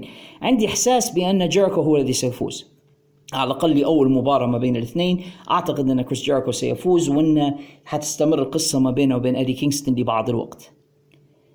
عندنا كيث لي versus Orange Cassidy versus Powerhouse Hobbs versus Ricky Starks versus Wardlow versus Christian Cage. هذه المباراة هي مباراة سلالم لتحديد المتحدي رقم واحد على بطولة TNT Championship التي يحملها حاليا سامي جوفارا مباراة غريبة شوية فيها بعض الناس اللي ما تقدرش تتوقع عادة إنهم يشاركوا في ladder match يعني مثلا عمالقة زي كيث لي زي باور هاوس هابز على سبيل المثال ووردلو. هؤلاء يعني ضخام وأحجامهم كبيرة جدا ومش من النوع اللي تخيلهم في العادة يتسلقون سلالم إلى أعلى ويفوزوا في ladder match اللي هي عادة تتطلب المهارة الرياضية وخفة الحركة. لو بنديرها هيك بقوانين الفيزياء وخبرتي السابقة في ال ladder matches الذين يبدون أقرب للفوز فيها كريستيان كيج لأن عنده خبرة في هذا النوع من المباريات أورنج كاسيدي خفة حركته وسرعته وريكي ستاركس كذلك. عندنا كيث لي اللي هو نجم كبير آه، آتي للاتحاد من WWE وأعتقد أنهم بيعطوه فرصة. باور هاوس هابز أيضا من المصارعين اللي يبوا يعطوهم فرصة. ووردلو يعني احس فيه عنده potential إنه يكون نجم كبير في هذا الاتحاد لكني لا أميل إلى فوز أي من هؤلاء الثلاثة آه، بهذه المباراة. أعتقد أن بطريقة ما باور هاوس هابس ممكن يتسبب في خروج كيث لي وتبدأ عداوة بينهما. ووردلو آه، ربما بطريقة ما أو أخرى يخسر بسبب تدخل من حد من برا لكني متوقع الفائز في هذه المباراة ريكي ستاركس وأعتقد أن ريكي ستاركس هو الذي سيمضي لمواجهة سامي جوفارا على الأقل على الورق يبدو لي هذا هو المنطقي. قد أكون مخطئ في هذا وربما يفاجئونا بأن واحد من العمالقة هو الذي يتسلق السلم ويصل إلى أعلى ليصل ليصبح هو ال number 1 contender لكني حنكون متفاجئ بصراحة لو لو دارها كيث لي ولا باور هاوس هابز أو ووردلو نمشوا الآن للمباراة النسائية اللي شهدت build up جيد للغاية. دكتور بريت بيكر DMD البطلة النساء في الاتحاد ضد ثاندر روزا بريت بيكر بصراحة يعني خلال السنوات الماضية تطورت تطورا كبيرا للغاية. أنا نتفكر بداياتها عندما كانت مصارعة نص نص وشخصية نص نص. نص نص بلهجتنا الطرابلسية بمعنى متوسطة. تمكنت بريت بيكر في هالسنوات اللي هي قضتها مع AEW اللي تقارب ثلاث سنوات إنها تتطور كثيرا على المايك أصبحت من أبرز الشخصيات في الاتحاد. عندها كاريزما عندها ال star quality بامتياز وتطورت داخل الحلبة. ما زال مش أحسن مصارعة نسائية في العالم لكنها مصارعة ممتازة وخاصة لما نقارنوها بمستواها القديم. ثاندر روزا مصارعة رائعة هي الأخرى وعندها مهارات وتقنيات غير عادية مش بس في AEW شفناها حتى في بعض الاتحادات الأخرى التي ظهرت فيها وهي بصراحة مصارعة فظيعة. مباراتهم السابقة اللي كانت السنة الماضية اللي كانت non-sanctioned match أو كانت مباراة آه، غير مصنفة أو غير رسمية في الاتحاد كانت مباراة hardcore حقيقية واحدة من مباريات السنة بالنسبة لاتحاد AEW لو قدروا يكرروا الإبداع اللي قدمته من سنة في مباراتهم اللي كانت في داينامايت أعتقد ان حنشوفوا واحدة من مباريات الليلة. وأنا أعتقد بأن الاثنتين عندهم القدرة إنهم يقدموا ذلك المستوى. بالنسبة للفائزة ما بينهما يصعب التوقع بذلك. لا سيما إذا تدخلت آه، صديقات بريت بيكر في المباراة، نعرف بأن بريت بيكر معها دائما صديقتها اللي هما ريبل آه، وجيمي هيتر، لو تدخلتا في هذه المباراة ضد ثاندر روزا فإن ثاندر روزا هي التي ستخسر هذه المباراة مع أن حتى ثاندر روزا عندها صديقتها اللي هي مرسيدس مارتينيز التي قد تتدخل في هذه المباراة لصالحها.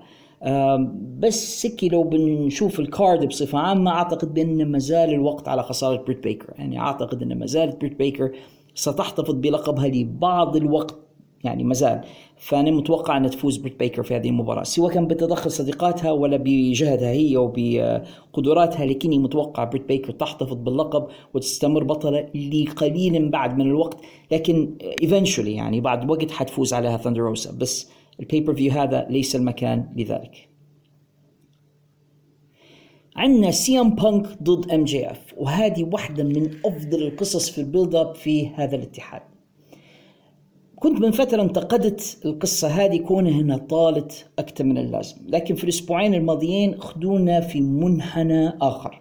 MJF طلع علينا بمهارات تمثيل غير عادية وحكى لنا قصة واقعية من حياته هو. عن مشاكل تعرض لها في شبابه والتنمر الذي تعرض له بسبب ديانته وبسبب إنه هو يعني كان يختلف عن الآخرين وفي ناس كانت تسخر منه ويضربوا فيه لما كان يحاول يكون football player وكيف إنه كان كل أمله في الحياة إنه هو يكون مثل سي إم بانك. وعندما سي إم بانك ترك عالم المصارعة أحس MJF بأن سي إم بانك تخلى عنه هو شخصيا. فذاك الوقت طبعا سي إم بانك ما يعرفش من هو MJF في الدنيا يعني. لكن MJF كان يشوف في سي إم بانك انه هو البطل بتاعه اللي كان يتفرج عليه في التلفزيون ويتبع فيه. وعندما ترك سي إم بانك عالم المصارعة احس MJF كما لو أن سي إم بانك قد خانه هو شخصيا وهذا ما جعله يحقد عليه ويكرهه ويتمنى إنه هو يوما ما يصبح مصارع ولا يتخلى عن جمهوره زي ما سي إم بانك تخلى عن جمهوره. القصة كانت رائعة خاصة لما طلع سي إم بانك. و يعني وقف أمام MJF وهو مذهول ويسأل فيه really really حقيقة؟ هل هذه اللي تقول فيه حقيقة؟ و MJF يبكي ويقول نعم هذه حقيقة ويترك الحلبة. الثنية هذه في القصة ال layer هذا أو الطبقة هذه اللي ضافوها أضافت المزيد من الدراما. لأن في الأسبوع اللي بعده لما طلع MJF للحلبة وكان حزين ومتأثر جاء إليه سي إم بانك وهو يحاول يعزيه ويتأسف له وصافحه وعانقه وبدأ الأمر كما إنه خلاص يعني حيدفنوا الفاس وينسوا المشكلة اللي كانت بيناتهم. لكن MJF يعني يبقى ثعبان تحت العشب.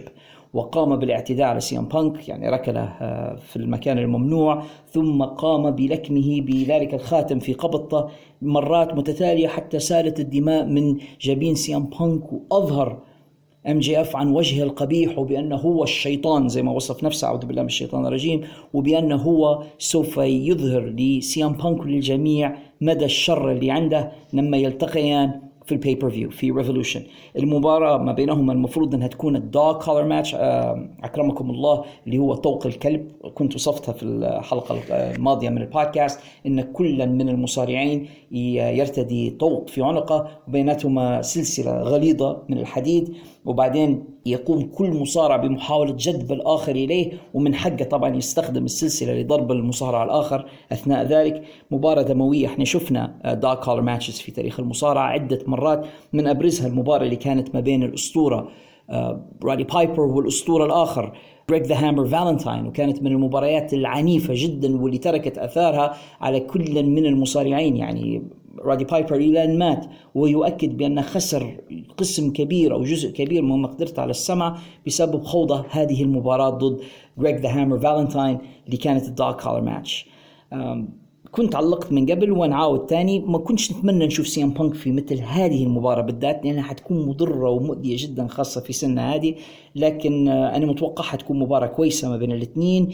آه، يبقى أن نتوقع الفائز. لو بنمشي بعقلية الدبليو دبليو وال 50 50 بوكينج سي إم بانك سبق له إنه خسر لحساب إم جي إف. أعتقد إن هذا وين يحصل ال one up بتاعه ويفوز. هذا لو بنمشي بال 50 50 booking كذلك ما ننسوش عامل ووردلو لأن ووردلو المفروض حارس إم جي إف غاضب منه جدا بسبب كثره الاستفزازات التي يتلقاها من إم جي إف. ربما يعني هذا مجرد توقع إن ووردلو يتدخل في هذه المباراة ويتسبب في خسارة إم جي إف. ولما لا آه، ينضم إلى سي إم بانك. وربما يكون عندنا ال double turn إن سي إم بانك يصبح شرير إم جي إف يصبح face ووردلو ينضم إلى سي إم بانك وتبدأ عندنا قصة جديدة. هذا قد يحصل.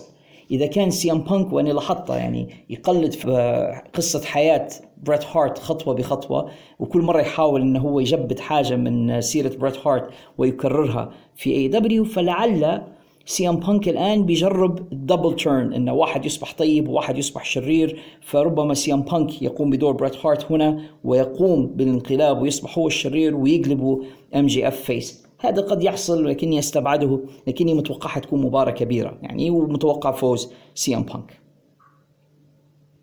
وصولا إلى ال main event هانج مان آدم بيج بطل الاتحاد ضد متحديه آدم كول Bay Bay.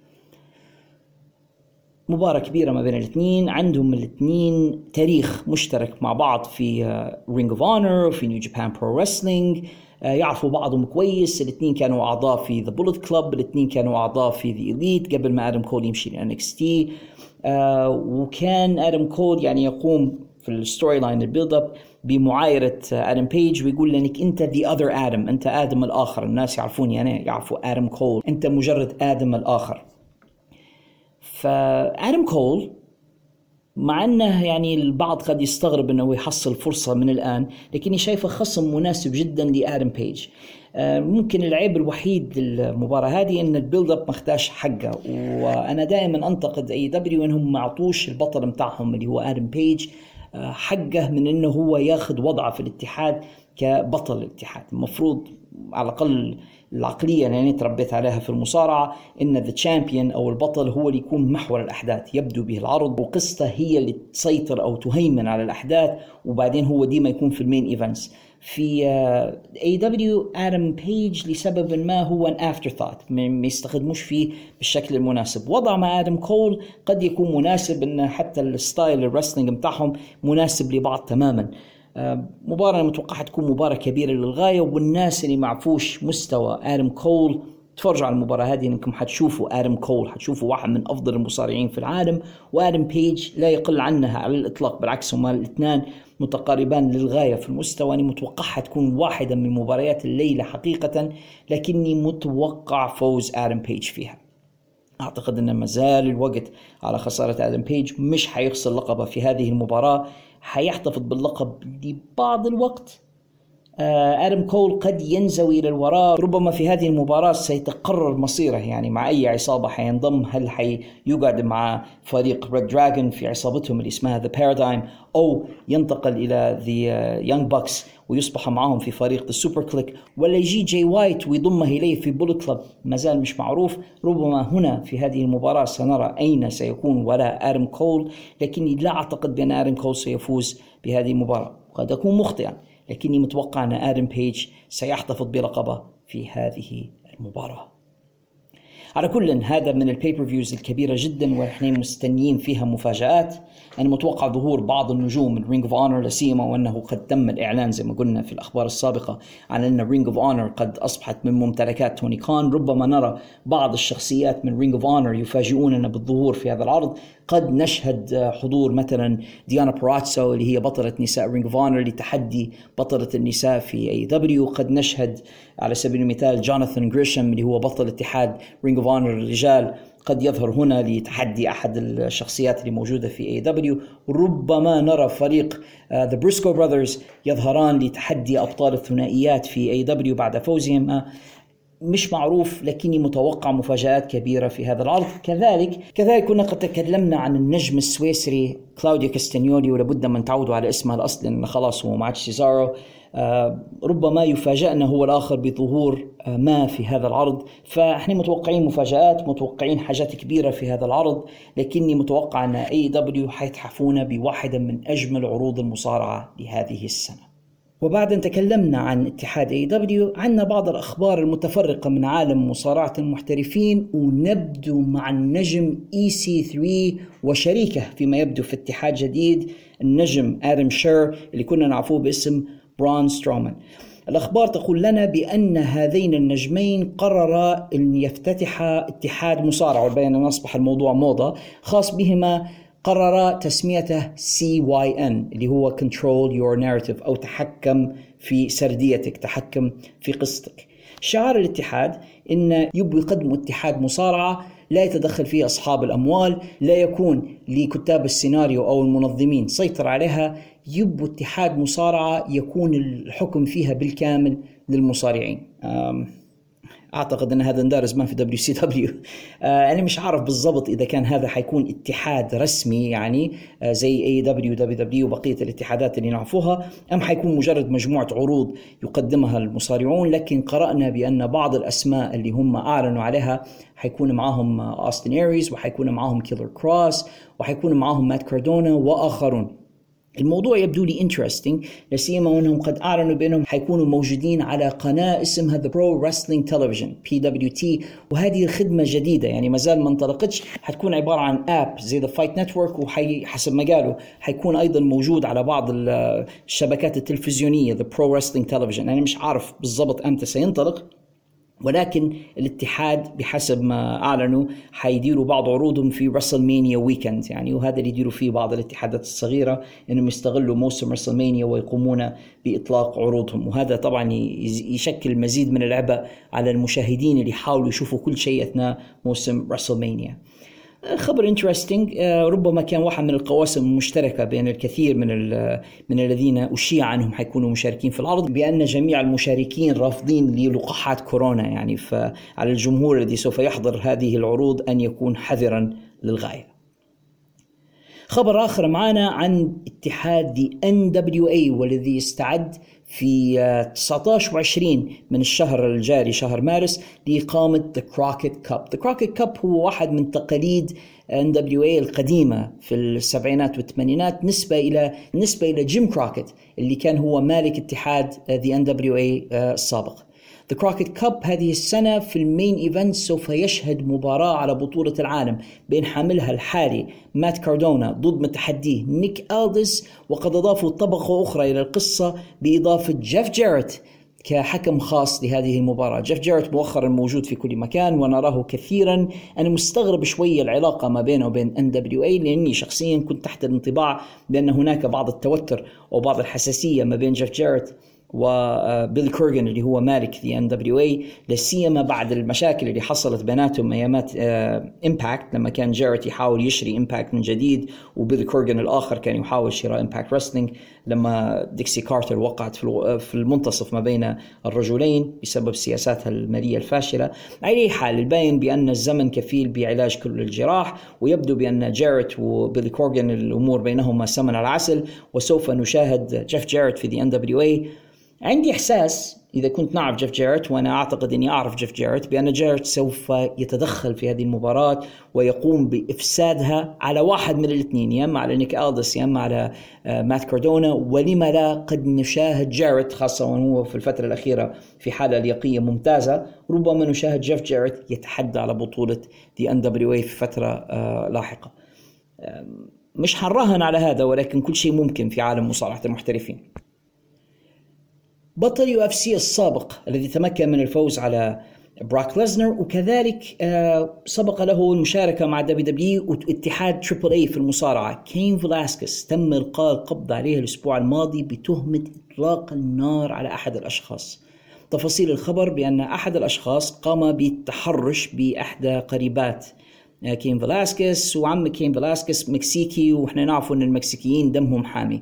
ويبدو بأنه آه، يقوم بحيازة سلاح ناري فما كان من كين فالاسكيز إلا أن ذهب إلى منزل الشخص الذي قام بالتحرش بإحدى قريباته وأطلق النار عليه. من حسن الحظ أن الشخص ما ماتش حسن الحظ الشخص طبعا آه، ما ماتش ولكن الشرطة تدخلوا وتم إلقاء القبض على كين فالاسكيز والأمور لا تبدو جيدة بالنسبة لكين الذي أقل حاجة حيواجه عدة سنوات من السجن لأن التهمة خطيرة للغاية حيازه سلاح ناري واستخدامه وإطلاق النار على مواطن آخر.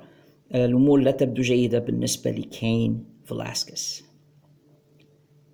في إطار العقوبات الغربية المطبقة على روسيا بسبب اجتياحها لأوكرانيا قامت WWE بسحب عروضه من قناة ماتش الروسية التي كانت تعرض عروض WWE.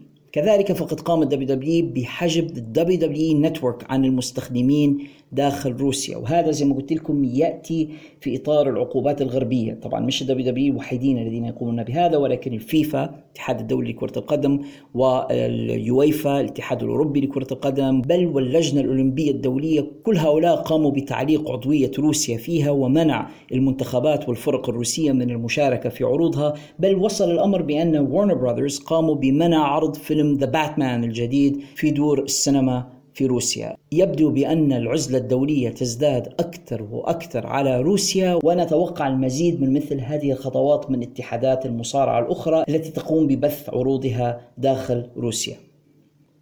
وعلى ذكر الأزمة الروسية الأوكرانية كان المصارع السابق كين أو جلين جيكوبز قد نشر عبر حسابه على تويتر تغريدات بدت مثيرة للجدل إلى حد ما حيث كان يعني في جدال مع بعض الناس يقول لهم بأنكم إذا كنتم فعلا متعاطفين مع مع أوكرانيا فعليكم بالذهاب إلى هناك للتباكي على ما يحصل لهم هنا آه، على تويتر وعليكم أن تذهبوا وتقاتلوا. وبعدين بدأ في تغريداته بأنه هو يمتدح القوة الروسية ويرى بأن قيام بوتين باجتياح لأوكرانيا هو أمر جيد ومتوقع من شخص قوي مثله. تغريدة سببت الكثير من الضجة على وسائل التواصل الاجتماعي وكان هناك الكثير من الناس الغاضبين من آه، كين أو من جلين جيكوبز بسبب هذا الكلام الذي قاله. ولكن واحدة من أبرز الردود كان رد بطل اتحاد AEW آدم بيج الذي رد على تغريدة كين بأن وضع بعض اللينكات أو بعض الوصلات إلى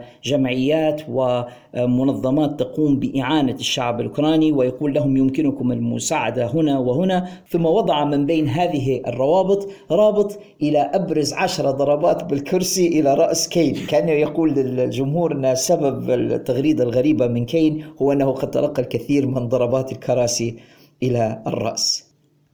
كانت هذه أخبار المصارعة لهذا الأسبوع أعزائنا المستمعين أرجو أنكم تكونوا قد استمتعتم بها واستفدتم مما فيها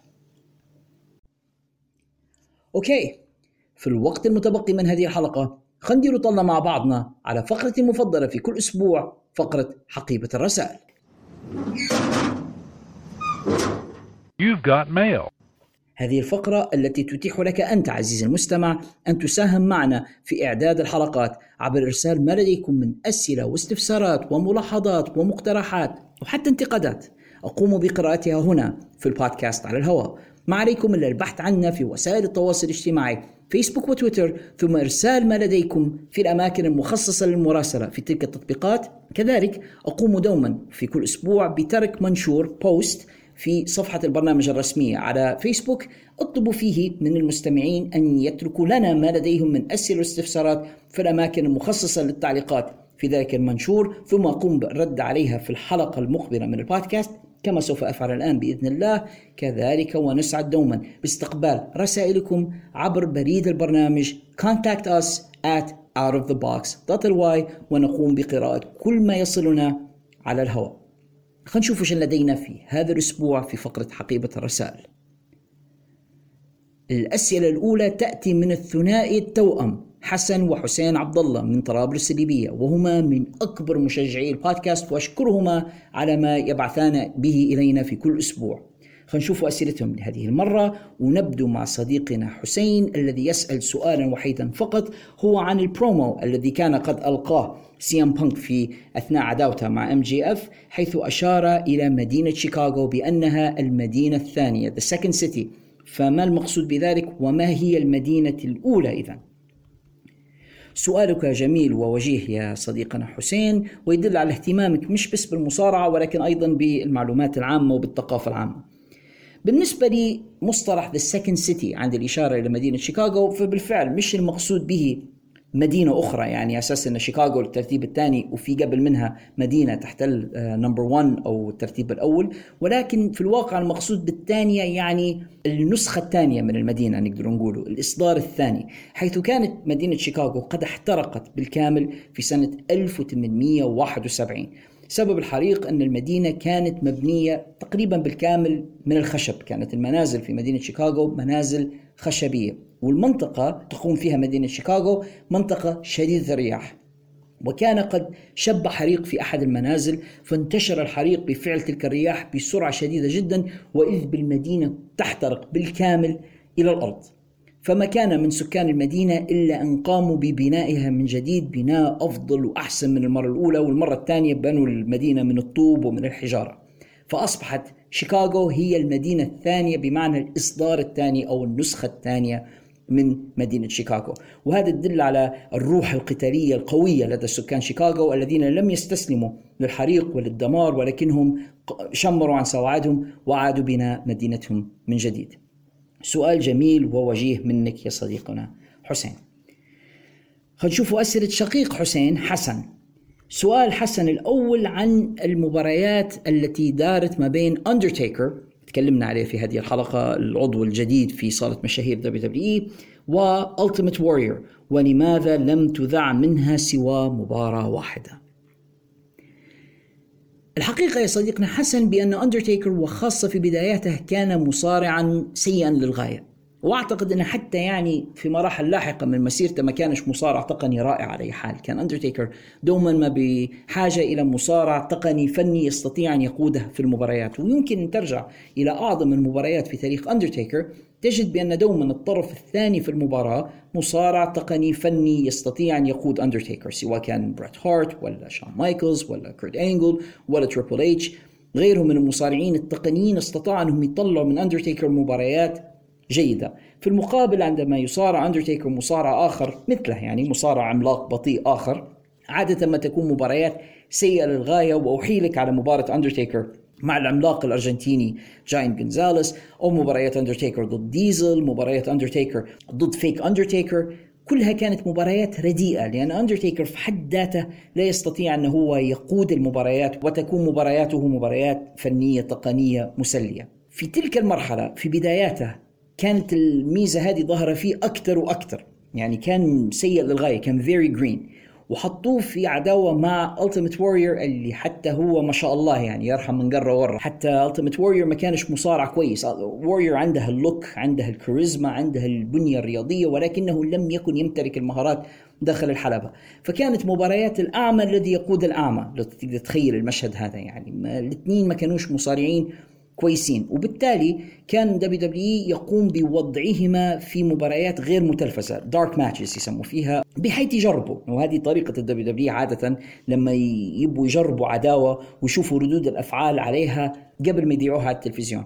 فتم إقامة عدد عدد من هذه المباريات غير متلفزة غير مذاعه وكانت ردود الأفعال عليها كلها سيئة. لا اندرتيكر يقدر يطلع من وورير المباراة المطلوبة ولا وورير يقدر يطلع من اندرتيكر المباراة المطلوبة. في نفس الوقت كانت في مشكلة أخرى هي أن ألتيميت وورير في تلك الفترة الإيجو أو الأنا المتضخمة الخاصة به كانت رافضة أنه هو يخسر يعني كان مصر أنه هو يفوز ويربح جميع المباريات. في الوقت اللي كانوا يحاولوا يبنوا فيها شخصية دي أندرتيكر وكان يبوا يحموا أندرتيكر من الخسائر فكانت هذه مشكلة أخرى. كذلك مشكلة أخرى كانت أن فينس ماكمان في تلك الفترة ما كانش ميال جدا لفكرة face ضد face مصارع خير بين قوسين ضد مصارع خير آخر فهذه الأسباب كلها أدت إلى فشل العداوة ما بين اندرتيكر والتيميت وورير وسرعان ما هم نحوا اندرتيكر من وورير وحطوا وورير في عداوة أخرى مع جيك ذا سنيك روبرتس ووجهوا مسار اندرتيكر إلى مكان آخر لأن هذه المباريات ما بينهما كانت فاشلة تماما.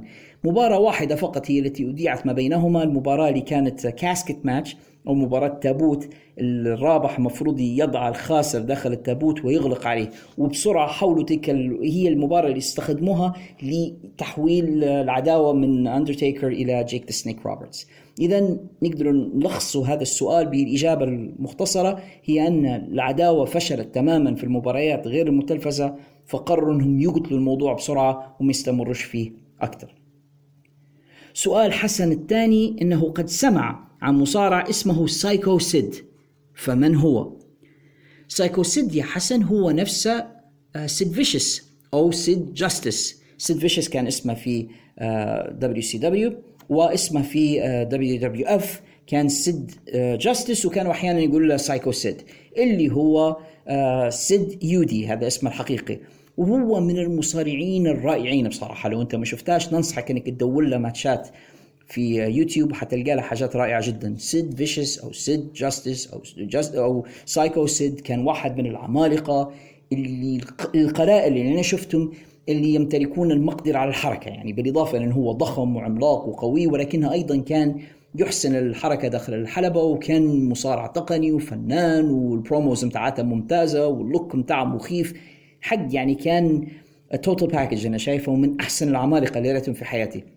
مصارع عظيم للغاية كانت له صولات وجولات في اتحادات الجنوب الأمريكي قبل أن يصل إلى دبليو سي دبليو. من هناك ذهب إلى دبليو دبليو إف قعد يتنقل ما بين دبليو دبليو إف ودبليو سي دبليو واشتهر بشدة الغضب وبأن عنده يعني temper يعني أو أنه سريع الغضب وأنه حتى في مرة من المرات خارج الكواليس قام بطعن صدق أو لا يعني المصارع وقتها آرن أندرسون بسكين في شجار دار ما بينهما قصتها يعني طويلة ربما نحتفظ بها حتى لفقرة حقيبة الرسائل في حلقة مقبلة ممكن نتكلم عليها. ولكن حادثة اعتداء شهيرة حصلت سايكو سيد أو سيد فيشس كان قد طعن أرن أندرسون بسكين في بطنه وكاد أن يقتله. يعني قصة حقيقية مش مش مش storyline ولا kayfabe يعني. فالرجل مجرم حتى. لكن بالإضافة إلى ذلك كان مصارع عظيم. فاز ببطولة الدبليو دبليو اف وفاز ببطولة دبليو سي دبليو وكانت ليه يعني زي ما قلت لك صولات وجولات ولكن ما قضى على مسيرته في عالم المصارعة في نظري إصابة تعرض لها في مباراة في دبليو سي دبليو ضد آه سكوت ستاينر حيث كان قد قام بالقفز من على الحبل الثالث ولكن لما سقط وهو عنده يعني كان ساقان طويلتان فلما سقط واصطدمت ساقه بالأرض رجله التوت عكس اتجاهها. المفروض إنه هو يلتوي إلى الداخل فالتوي إلى الخارج في واحدة من أبشع المناظر اللي أنا نشوفها في حياتي. يعني رجله مشت بالعكس وكاد يخسر ساقة فيها مرة واحدة وظل يعني خارج الحلبات لوقت طويل جدا بسبب تلك الإصابة وبعدها عمره ما عاد للحلبات كما كان يعني. لكنها كانت من أبشع الإصابات اللي ممكن الواحد يشوفها. يعني لما قفز سايكو سيد أو سيد فيشس من على الحبل الثالث سقط وقام وتم التواء ساقه بعكس اتجاهها. من من المناظر البشعة جدا. ولكن ذلك كان المصارع سايكو سيد. سؤالك الثالث يا حسن كان عن ال battle royal المعكوسة في تي إن اي وما فكرتها. يعني أساس إنك أنت لم تستوعب فكرتها. وحقيقة مش أنت الوحيد اللي ما استوعبتش فكرتها. معظم الناس لم يستوعبوا فكرة ال battle royal العكسي. تي إن اي يا صديقي حسن كانوا حريصين إنهم يديروا كل شيء بالعكس. كانوا يحاولوا يلفتوا الانتباه إليهم بشدة. يعني انت لاحظ حتى الحلبة السداسية اللي كانوا مدايرينها مجرد محاولة إنهم هم يتميزوا على الاتحادات الأخرى ويبانوا إنهم هم مختلفين عن غيرهم. يعني دائما تي إن اي كان عندهم الرغبة في الخالف تعرف. فواحدة من الحاجات اللي داروها مباراة ملكية عكسية. شنو الفكرة؟ في المباريات الملكية اللي إحنا نعرفوها العادية يدخل الحلبة عدد من المصارعين في نفس الوقت سواء على مراحل متلاحقة أو أنهم يخشوا مع بعضهم في نفس الوقت ولكن في النهاية جميع المصارعين موجودين. داخل الحلبة وبعدين يقوموا برمي بعضهم البعض من فوق الحبل الثالث حتى يتبقى شخص أخير يكون هو الفائز في هذه المباراة. بعض الشركات عندهم فكرة أن الجميع يقوموا بقذف بعضهم وبعدين يقعدوا اثنين داخل الحلبة آخر اثنين آه يلعبوا ضد بعضهم standard match ومباراة عادية وبعدين يكون في بيناتهم فائز. هي تختلف من الشركة من شركة لأخرى ولكن الفكرة في جميع شركات المصارعة التقليدية إن ال battle royal أو ال rumble match أو سميها ما شئت مباراة ملكية تقوم على فكرة إخراج المصارعين من الحلبة. إلا في تي إن اي داروها بالعكس. شنو الفكرة؟ ال reverse battle royal اللي داروه في تي إن اي هي ال 16 مصارعا يحيطون بالحلبة. معي هم خارج الحلبة مش الداخل. ويتصارعوا على محاولة الدخول إلى الداخل. يعني من ال 16 اللي برا من ال 16 اللي موجودين خارج الحلبة سبعة يحاولوا يخشوا للداخل. إذا تمكن سبعة من الدخول التسعة الباقيين يعتبروا خلاص طلعوا من المباراة ما عادش من حقهم يشاركوا. ودخل الحلبة سبعة. السبعة اللي داخل الآن يبدو يلعبوا مباراة باتل رويال عادية محاولة إخراج بعضهم من الحلبة. يعني بعد ما صارعنا من أجل الدخول الآن نتصارع من أجل الخروج. فيبدو في قذف بعضهم البعض زي ما وصفت بكري لحد ما يقعدوا معانا اثنين يعني كنا 16 أصبحنا سبعة. السبعة حيقعدوا منهم اثنين خمسة حيطلعوا تاني للخارج وحيقعدوا اثنين وآخر اثنين يتصارعوا مع بعضهم. مباراة عادية ويفوز واحد يكون هو الفائز في هذه المباراة. الفكرة هذه طبقوها اتحاد تي ان في سنة 2006 وكانت أسوأ مباراة لتلك السنة بحسب تقييم بعض المحللين وتي إن لم يكتفوا بذلك بل أعادوا الكرة مرة أخرى في سنة 2007 ما تعلموش من غلطتهم. هي مرة أخرى محاولة من تي إن للخالف تعرف وأنهم يبوا يتميزوا بأي طريقة من الطرق ولو باستحداث مباريات غير منطقية و doesn't make any sense. ولكن هذه كانت تي إن في تلك الفترة الرغبة في الخالف تعرف حتى لو كان على حساب المنطق. هذا كان ال reverse battle royal وهذه كانت إجاباتي على أسئلتك يا صديقنا حسن. شكرا لك ولشقيقك حسين على إرسالها إلينا. تبخلوش علينا دوما واصلوا إرسال ما لديكم من أسئلة لتجدوا إجابتها معي في حقيبة الرسائل. أحد أوفياء البودكاست الذين لا تكاد تخلو حقيبة رسائل من أسئلتهم في كل أسبوع هو صديقنا عبد المجيد أبو عزة من مدينة زليتن الليبية الحبيبة. خلينا نشوف إيش عبد المجيد في هذا الأسبوع. في سؤاله الأول يسأل عن رأيي في عصابة ملكاي بلاك الجديدة. وهل أرى بأنها ستكون عصابة مختلفة يتم استخدامها بالشكل الصحيح أم أن حالها حال باقي العصابات في AW الهدف الوحيد من تشكيلها هو حل زحمة المصارعين؟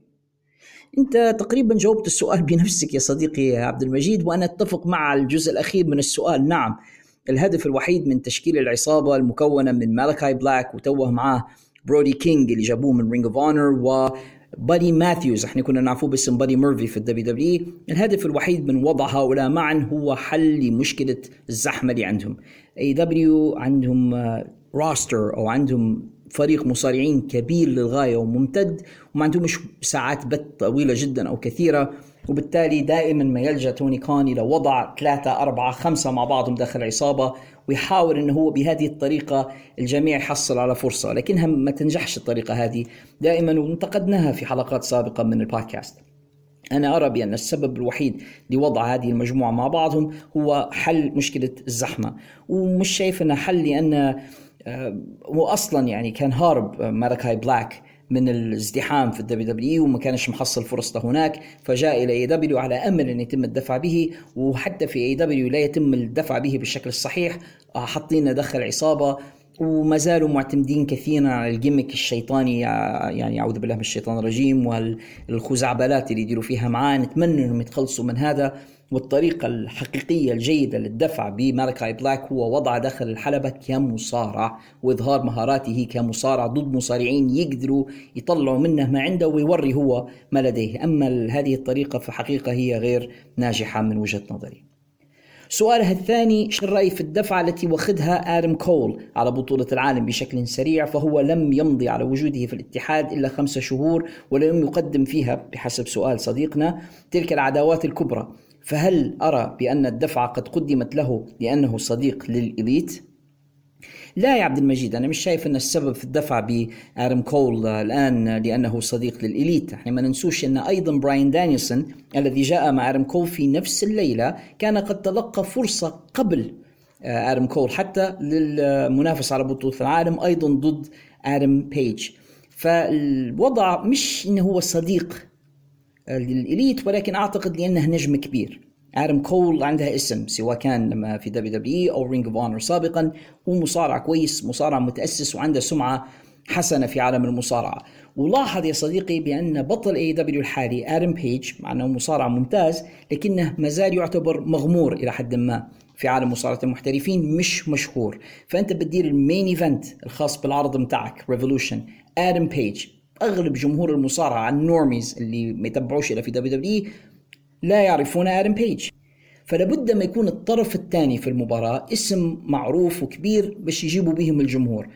الدبليو دبليو إي نيم اللي عندهم الآن اللي هو اسم كبير ويقدروا يستخدموه بشكل منطقي وربما يجيب لهم جمهور هو آدم كول آدم بيج ضد آدم كول. وآدم كول الآن يعني يخوض قصة طريفة إلى حد ما. هل هو مع عصابته القديمة آه، جماعة The Undisputed Era ولا هو موجود مع The Kliq ولا يعني The Super Kliq آسف. فما زالوا هم متلخبطين شنو يبغوا يديروا بآدم كول وهل علامات الاستفهام التي تحيط بوضع آدم كول وأين هو بالضبط ضد آدم بيج أعتقد أن الهدف منها فقط الدفع بنجم معروف اسم معروف ضد بطلهم المغمور نسبيا. وأعتقد أن هذا السبب الدفع به الآن. سيما انهم already جربوا براين دانيلسون وما زال سي ام بانك آه، متورط في عداوته مع MJF. ولهذا السبب فالاسم الجاهز هو آدم كول. سؤاله الثالث ما هي الطريقة المناسبة لخسارة آدم بيج؟ ومن الذي أراه الشخص المناسب لفعل ذلك؟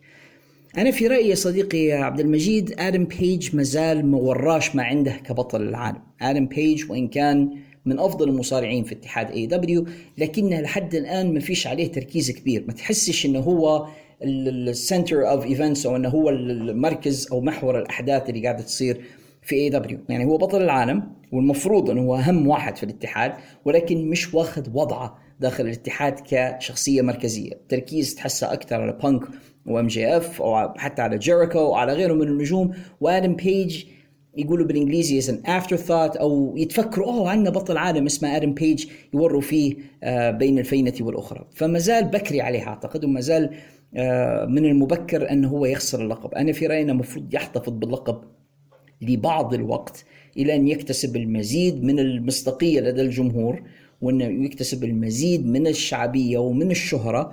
ولو كنت أنا البوكر الشخص اللي ينحي منه اللقب يكون كيني اوميجا عندما يعود كيني اوميجا يرجع ويخوض عداوة ضد آدم بيج مرة أخرى ونشوف مباراة كبيرة أخرى ما بينهما قبل أن يعود كيني اوميجا إلى عرشه كملك الاتحاد AEW أنا شايف أن هذا قد تكون الطريقة المثلى لخسارة آدم بيج للقب لكني حاليا مش شايف حد من الموجودين في ال roster بتاعهم الحالي جدير بانه ينحي اللقب من آدم بيج لأن التانيين الكويسين فيسز في أغلبهم أو أبطال وآدم بيج بطل فأنت ما تبيش أو أو طيب يعني good guy فما تبيش face ضد face في الوقت الحالي وما تبيش تقلب آدم بيج heel في نفس الوقت. فأنا شايف إنه يستمر زي ما هو ويواجه المزيد من الأشرار و they build him slowly يستمروا في بنائه بطريقة بطيئة إلى أن يعود كيني أوميجا وبعدين يكون كيني أوميجا هو الذي ينتزع منه اللقب في النهاية. سؤاله الرابع عن رأيي في سيناريو وزارة الظلام بقيادة الأندرتيكر وهل أرى بأن مالكاي بلاك وعصابته قادرين على تقديم شيء مقارب لعصابة The Undertaker سؤالك هذا يا صديقي ذو شجون. خلينا ناخذه واحدة واحدة بادئ ببدء هي ترجمة خاطئة ومش عندك أنت يعني لاحظتها في عدة مواقع عربية أنهم يترجموا في عصابة أندرتيكر إلى وزارة الظلام على أساس أن كلمة ministry يقابلها وزارة في اللغة العربية. لكن مش المقصود في ال story line آه، بأنها وزارة. المقصود بكلمة Ministry of Darkness كهنوتية الظلام في المصطلحات المسيحية. آه، الأمريكية بدأت ال ministry في في المصطلحات الدينية إشارة إلى الكهنوت أو إلى الكنيسة أو غيرها. فهم كانوا يقصدوا بأنها الكنيسة المظلمة أو الكهنوتية المظلمة. وهذه إشارة إلى معتقدات آه، سامحوني شيطانية وعبادة الشياطين وغيرها. من الأشياء التي لا أميل إليها وما أعتقدش أن فطرة أي مسلم سوي مفروض تميل إليها. يعني أنا لا أحب هذا النوع من القصص ولا أحب الزج بهذه الأشياء في عالم المصارعة. وأنا واحد من الناس اللي automatically لما المصارعة تخش في المنحنيات الخزعبلية الحنكليشية الشنكليشية هذه أنا نتطفى منها automatically يعني أنا نحب المصارعة تكون مصارعة. أعطيني مصارع ضد مصارع آخر داخل حلبة أداء رياضي على لقب على بطولة كذا مبلغ من المال يبغوا يفوزوا به whatever لكنها في النهاية أداء رياضي. أول ما تقول لي واحد جاي من الفضاء والثاني عفريت والثالث مش عارف متلبساتها الأرواح الشريرة والخزعبلات هذه أنا automatically نفقد مقدرتي على التصديق. والمصارعة كلها في وجهة نظري يعني is the art of suspension of disbelief. يعني ترجمتها اقناعك بأن ما قدامك حقيقي إنك لبعض الوقت وأنت تشاهد المباريات تقنع نفسك بأن الشيء اللي صاير قدامك في الحلبة حقيقي. أنا أفقد قدرتي على التصديق عندما يقومون باللجوء إلى هذه الجيمكس أو هذه القصص الخزعبلية حقيقة. فأنا لا أميل ولا تعجبني هذا النوع من القصص على الإطلاق. آه، في الفترة اللي كان فيها أندرتيكر آه، داير هالقصة هذه ما كنتش ميال لها ما كنتش نحبها. كنت بصراحة يعني حتى offended يعني أو عندي نوع من النفور. من تلك القصص فما نحبهاش. آه للأسف AEW وتكلمت عليها في سؤالك الأول يحاولوا يديروا نفس الشيء مع مالكاي بلاك الآن شخصية حنكليشية شنكليشية شيطانية مش عارف شنو هو كذا. أنا ما نحبش الموضوع هذا كله ولا أتمنى إنهم يستمروا فيها لأن ما لهاش داعي. Wrestling is wrestling. أعطيني أداء داخل الحلبة نستمتع به. لكن لما يديروا لي هيك بصراحة أنا ما استمتعش. هل ال potential أو هل القدرة على القيام بذلك موجودة؟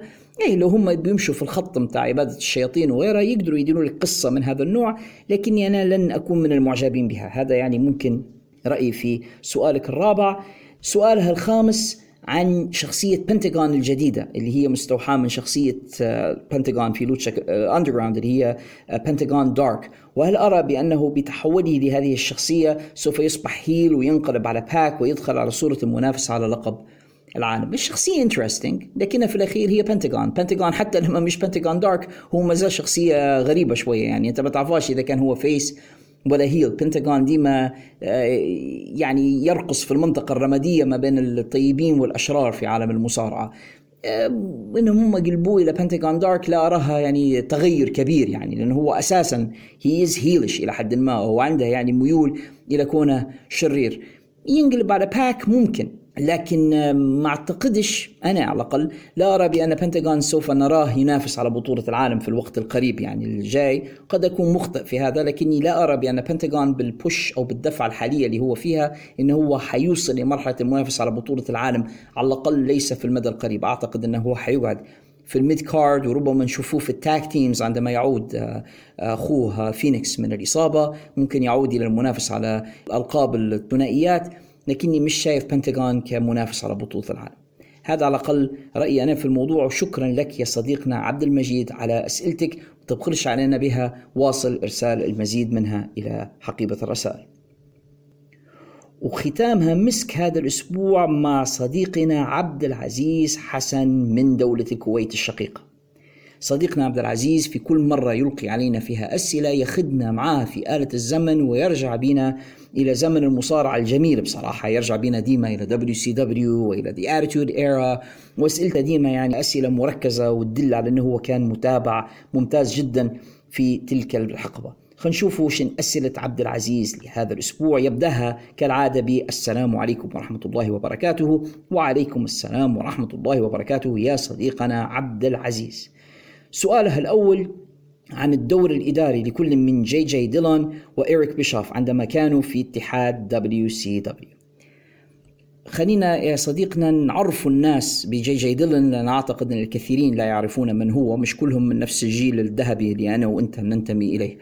جي جي ديلن كان في أبرز أدواره مدير أعمال فريق The Four Horsemen لو تتفكروا فريق الفرسان الأربعة في فترة من الفترات كان يجي معاهم راجل هيك أنيق ويرتدي نظارات طبية كبير شوية في السن وكان مدير أعمال لفريق The Four Horsemen واحيانا كان يأتي للحلبة كمدير أعمال فقط لتولي بلانشارد تولي بلانشارد اللي نشوفه فيه الآن في AEW مديرا لأعمال فريق FTR زمان في شبابه لما كان مصارع كان مدير أعماله جي جي ديلن هذا على الشاشة.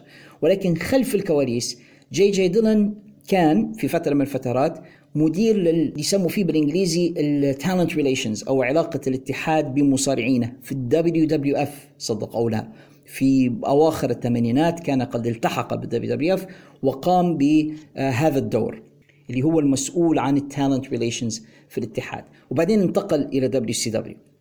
لما انتقل إلى WCW في منتصف التسعينات استمر يؤدي نفس الدور كان talent relations أو مسؤول عن علاقة الاتحاد بالمصارعين يعني هو اللي وقع العقود مع المصارعين ويتابع العقود هذه من اللي تنتهي آه، فترة التعاقد متاعه ويجدد له والى آخره. كانت هذه الأدوار التي يقوم بها جي جي ديلن في WCW خلف الكواليس.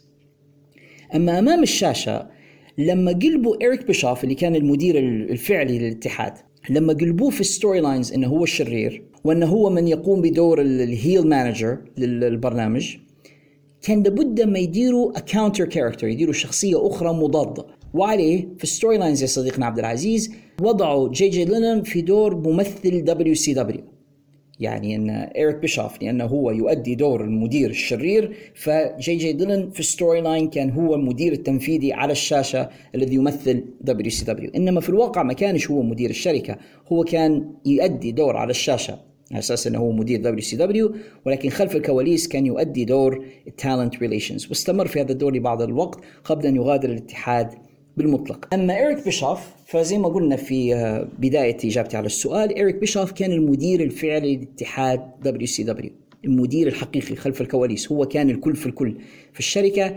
زايد إنه كان يؤدي على الشاشة دور المدير التنفيذي الشرير، لكن الأكيد ال antics أو الحركات اللي كنت أراها على الشاشة مش حقيقية، كان جزء من السيناريو، جزء من القصة، الحركات اللي كان يعملها إيريك بيشوف ما هي إلا السيناريو؟ إنما خلف الكواليس إيريك بيشوف كان هو البوكر كان هو المنظم كان هو كاتب القصة الرئيسي وكان هو المدير التنفيذي الحقيقي لاتحاد WCW.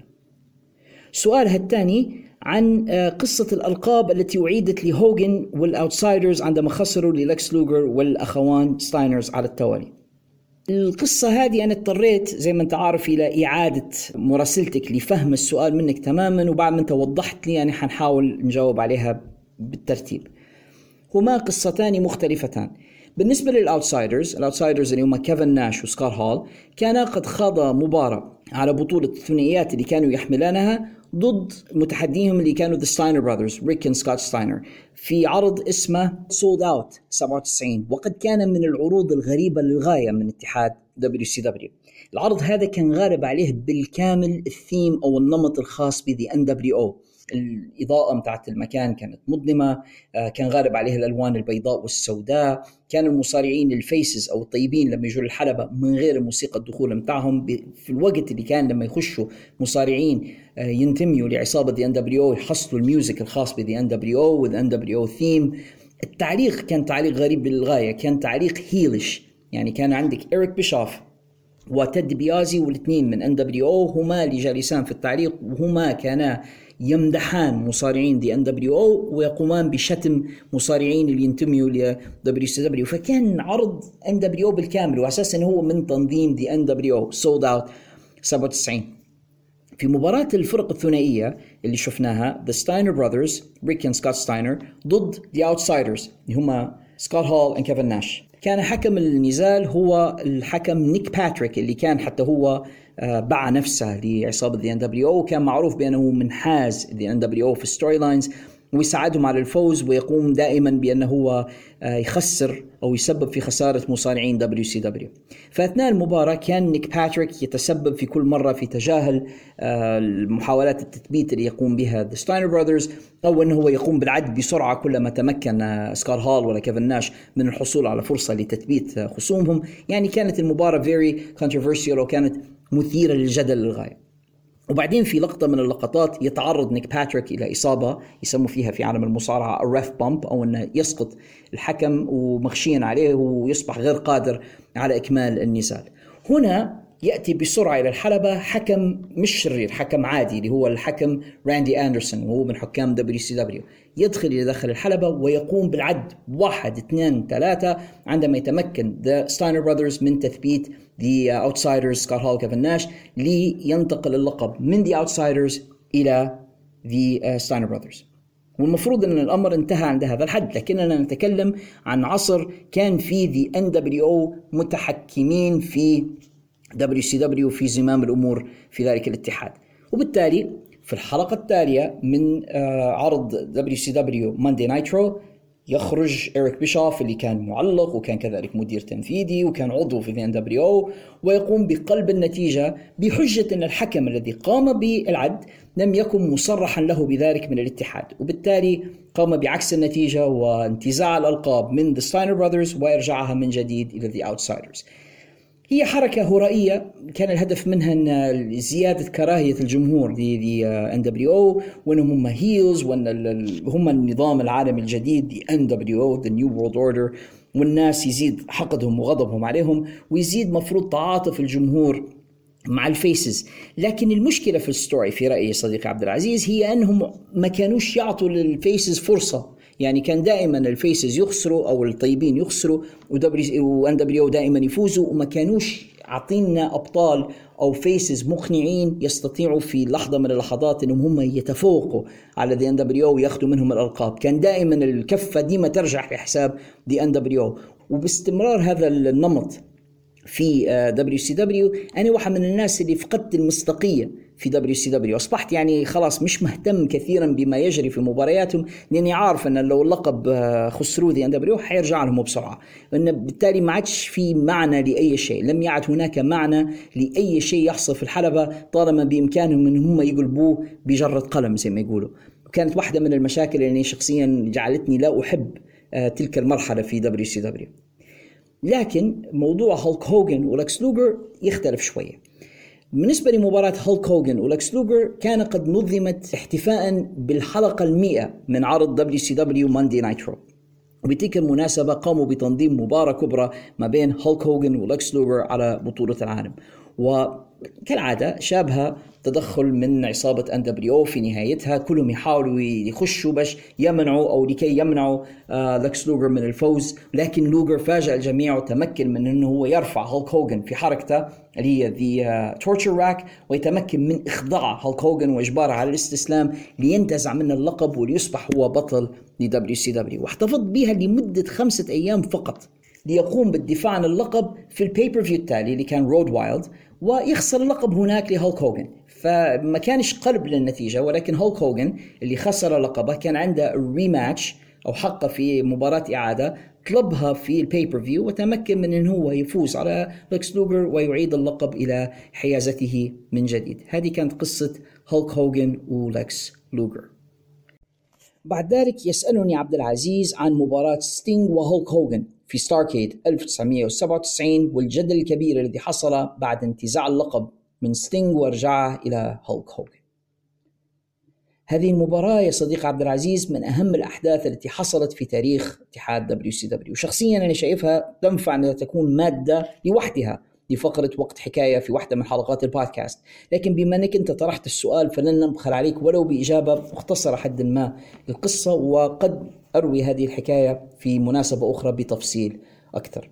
هي واحدة من أهم المباريات اللي حصلت زي ما قلت لك في تاريخ WCW وأنا شايفها نقطة الانقلاب في هذا الاتحاد اللي بعدها بدي WCW في الانحدار والتراجع لأن هذه النتيجة سببت خيبة أمل كبيرة لعدد كبير من جمهور WCW لا سيما بعد build up طويل استمر لمدة 18 شهرا يعني سنة ونص وهم يبنوا في هذه المباراة عبر قصة طويلة معقدة عداوة ما بين ستينغ وهالك هوجن كان المفروض أن تؤدي إلى مباراة تنتهي بفوز ستينغ على هالك هوجن بطريقة حاسمة.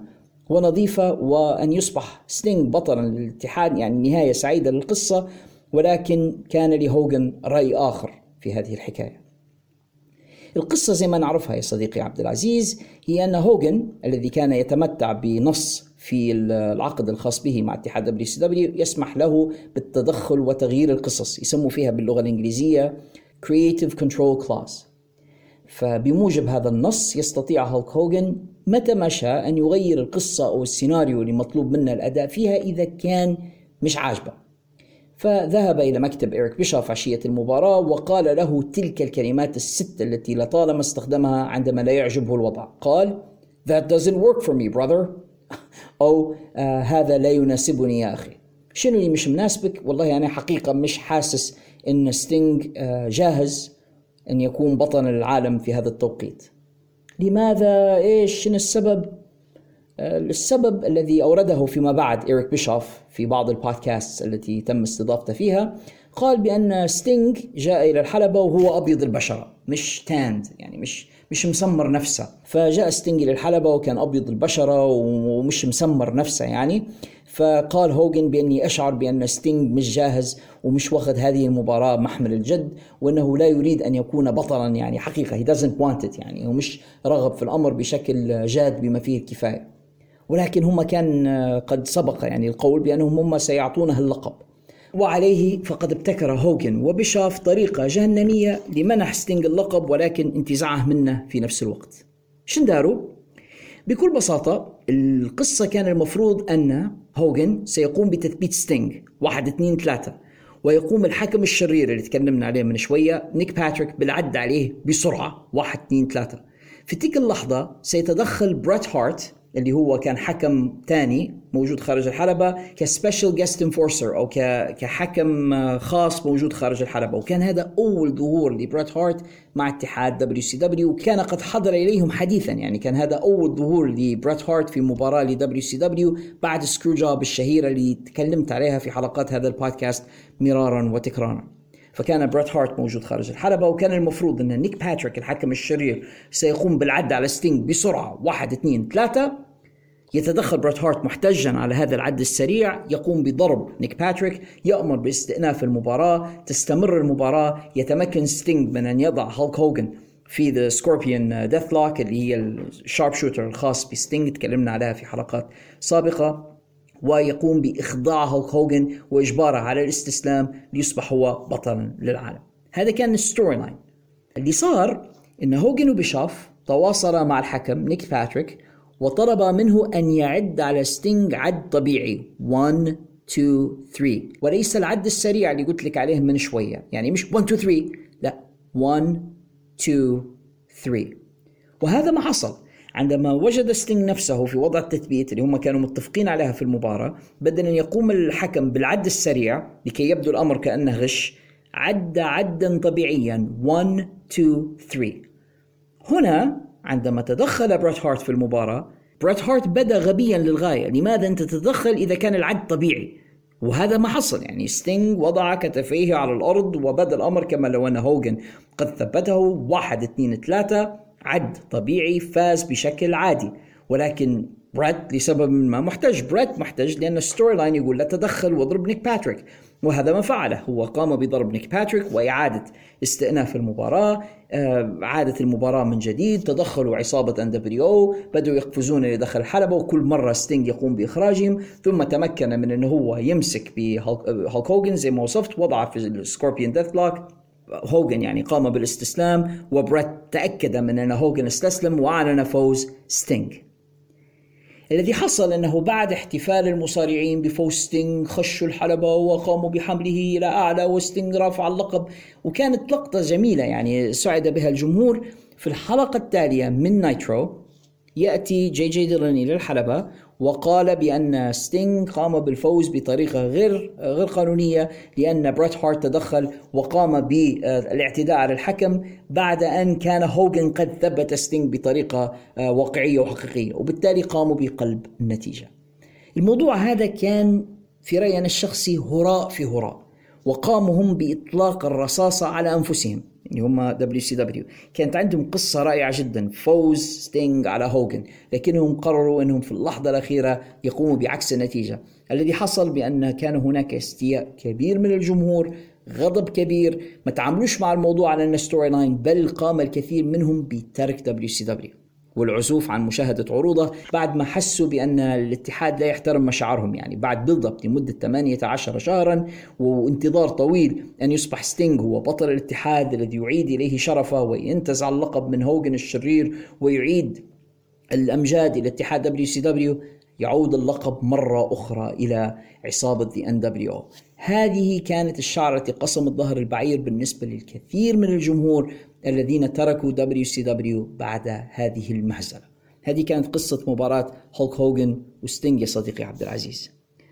أسئلة عبد العزيز ما زالت معنا ويسأل عن عصابة The Blue World Order BWO وسبب تقليدهم لل NWO عصابة Blue World Order يا صديقي باختصار كانت موجودة في ECW اتحاد Extreme Championship Wrestling اللي كان يقودها في ذلك الوقت بول هيمن الاتحاد هذا كان اتحاد آه، صغير نسبيا وكان أيضا فقير في الإمكانيات المادية نسبيا عندما تقارنه باتحادي WWF و WCW في ذلك الوقت وكان يحاول باستماتة أن ينافس الاتحادين الكبيرين وكان يخسر في الكثير من نجومه لحسابهما. يعني كانوا المصارعين يأتون إلى ECW لبعض الوقت وما أن يشتهروا حتى ينتقلون إما إلى WCW زي ما شفنا مع كريس بنوا كريس جيريكو ادي غوريرو واخرون ظهروا في ECW ثم ذهبوا إلى WCW ومن هناك ذهبوا إلى WWF والبعض كان يذهب مباشرة إلى WWF زي ما شفنا مع ستيف أوستن عندما جاء إلى ECW لبعض الوقت ثم ذهب إلى ال WWF يعني ECW كان مش قادر انه هو يحتفظ بمصارعينه بسبب ضعف إمكانياته المادية. ولذلك ومن محاولته انتقام من هذين الاتحادين وأنه هو يحاول أنه هو بأي طريقة من الطرق انه يدير حركة للفت النظر إليه. تكلمت في إجابتي آه، على سؤال سابق لصديقنا آه، حسن عبد الله عن آه، موضوع خالف تعرف الذي يقوم به بعض الاتحادات الصغيرة لما تكلمنا على ال reverse battle royal. ففي محاولته أنه هو يخالف تعرف كان ECW يقوم بتقليد الاتحادات الأخرى ومحاولة السخرية منها. شفنا شخصية اداها ستيف لبعض الوقت عندما كان يقوم بدور The Stevester وكانت هي محاولة لتقليد هولك هوجن كان يعمل شنبة بشكل شبيه لحد ما بشنب هولك هوجن الشهير ويقوم بربط آه، عصبة حول رأسه ويرتدي ملابس صفراء ويقوم بتمزيقها بشكل شبيه جدا بهولك هوجن وكانت الشخصية الهدف منها السخرية من هولك هوجن كانت هذه واحدة من ال gimmicks التي قاموا بها في ECW ستيف اوستن أيضا كان يقوم بتقليد آه، شخصية إيريك بيشوف في بعض الفقرات يرتدي باروكه شبيهة بشعر إيريك بيشوف ويقوم بالسخرية منه كذلك. هذه كانت كلها حركات يقومون بها في ECW فما حكاية Blue World Order Blue World Order أو BWO كانت عصابة موجودة في ECW الهدف منها كانت السخرية من دي ان دبليو أو في دبليو سي دبليو كان عندهم ثلاثة مصارعين ستيفي ريتشاردز نوفا واحيانا كان يسمى سوبر نوفا ومصارعة البدين اللي اسمها The Blue Meanie الثلاثة هادم كان يرتدوا قمصان مكتوب عليها BWO طريقة طباعتها شبيهة بعض الشيء ب the NWO. والثلاثة كانوا يأتون إلى الحلبة ويقولون we're taking over ويأخذوا المايك ويقوموا ببعض ال promos أو بعض الخطابات الشبيهة إلى حد بعيد بخطابات هولك هوجن وسكوت هول وكيفن ناش في WCW محاولة لتقليد the New World Order أو the NWO ولكن بطريقة ساخرة. واستمر ال gimmick هذا لبعض الوقت وكانت فقرة كوميدية لا أكثر ولا أقل. كل الغاية والغرض منها محاولة لفت الانتباه إلى آه، اتحاد ECW ومحاولة إزعاج الاتحادين الكبيرين دبليو سي دبليو و دبليو دبليو اف سؤالها الأخير هل توجد تصريحات لسكوت هول وكيفن ناش عن ريزر رامون وديزل المزيفين؟ نرجو ذكرها لنا. لابد يا صديقي ليجيب هذا السؤال أن أخبر الجمهور عن ريزر وديزل المزيفين. لكي أجيب هذا السؤال يا صديقي عبد العزيز لابد ما نحكي لجمهورنا اللي مش عارفين القصة من هما ال fake ريزر و fake ديزل اللي حصل أنه بعد انتقال سكوت هول كيفن ناش أو ريزر رامون وديزل من دبليو دبليو اف إلى دبليو سي دبليو في ال 96 وبعدين هم أصبحوا يعني The Outsiders the NWO إلى آخره. قام اتحاد WWF بتكليف مصارعين آخرين بأنهم يديروا دور fake ديزل يعني واحد بس كان كيفن ناش دور ديزل وهو في الواقع كان كين جلين جيكوبز ومصارع آخر الآن هرب مني اسمه كان يقوم بدور the fake ريزر رومون فكان عندك ريزر رومون زائف واحد آخر مداير ال gimmick بتاع ريزر رومون ولكنه ليس سكوت هول. ومصارع يقوم بدور كيفن ناش أو ديزل ولكنه ليس كيفن ناش. fake ديزل and fake ريزر رومون واستمر WWF لبعض الوقت في تقديم هاتين الشخصيتين تقليد سكوت هول وكيفن ناش. في الوقت اللي سكوت هول وكيفن ناش كانوا في WCW في عصابة NWO بعد ذلك بسنين كان سكوت هول وكيفن ناش يظهران كثيرا فيما يسمى بال shoot interviews أو في اللقاءات اللي يتكلموا فيها بتصريحات حقيقية مش مش ضمن سيناريو ضمن قصة. وهناك الكثير منها يا صديقي عبد العزيز بإمكانك العثور عليها في وسائل التواصل الاجتماعي بل إن البعض منها موجودة على يوتيوب. يعني لو بس تكتب سكوت هول interview ولا كيفن ناش interview أو The Outsiders interview ستجد بعضها حتى على وسائل التواصل الاجتماعي وقد تكلما كثيرا. ولكن أعتقد أن أبرز تصريح لسكوت هول وكيفن ناش حول هذا الموضوع اللي هو ال fake ريزر و fake ديزل.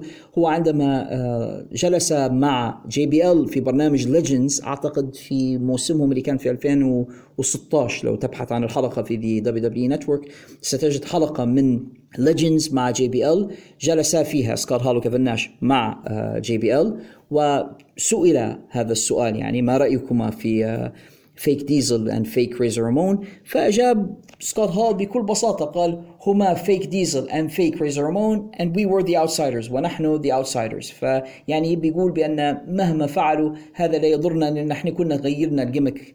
الخاص بنا بالفعل وبالتالي لم نكن نعبأ بهذا الأمر. وهو سكوت هول بصراحة لم يكن يعبأ بشيء في تلك الفترة. يعني لو أنت متابع لسكوت هول وكيفن ناش بالنسبة لسكوت هول he was يعني he was high out of his mind يعني زي ما بيقولوا هو كان كان يحلق مع سنوب دوغ وبقية الجماعة إياهم فهو أصلا مش كان داري عن شيء في تلك الفترة يعني. هذا بالنسبة لسكوت هول وكيفن ناش وتصريحاتهما الخاصة بموضوع فيك ريزر وفيك ديزل أرجو أن يكون بذلك. قد أجبت عن جميع أسئلتك لهذه الحلقة يا صديقي عبد العزيز وأشكرك عليها وأتمنى أن تبعث إلينا بالمزيد منها وتحياتي لك ولجميع مستمعينا في الكويت العزيز والشقيق. وأنتم أعزائنا المستمعين ماذا تنتظرون؟ إذا كانت لديكم أسئلة استفسارات ملاحظات مقترحات حتى انتقادات لهذا البودكاست قم بإرسالها إلينا. فقرة حقيبة الرسائل زي رايباك تريد دائما إطعامها المزيد. Feed me more. أبعثوا لنا المزيد من الأسئلة وثقوا وتأكدوا بأنكم سوف تجدون الإجابة عليها هنا في فقرة حقيبة الرسائل. هذا كل ما اتسع له الوقت لهذه الحلقة أعزائي المستمعين. قبل ختامها دعوني أذكركم ونفسي بهذه النصيحة الغالية التي لو عمل بها كل منا لأصبحت بلادنا بل لربما أصبح العالم كله مكانا أجمل. النصيحة تقول: عامل الناس بما تحبه منهم.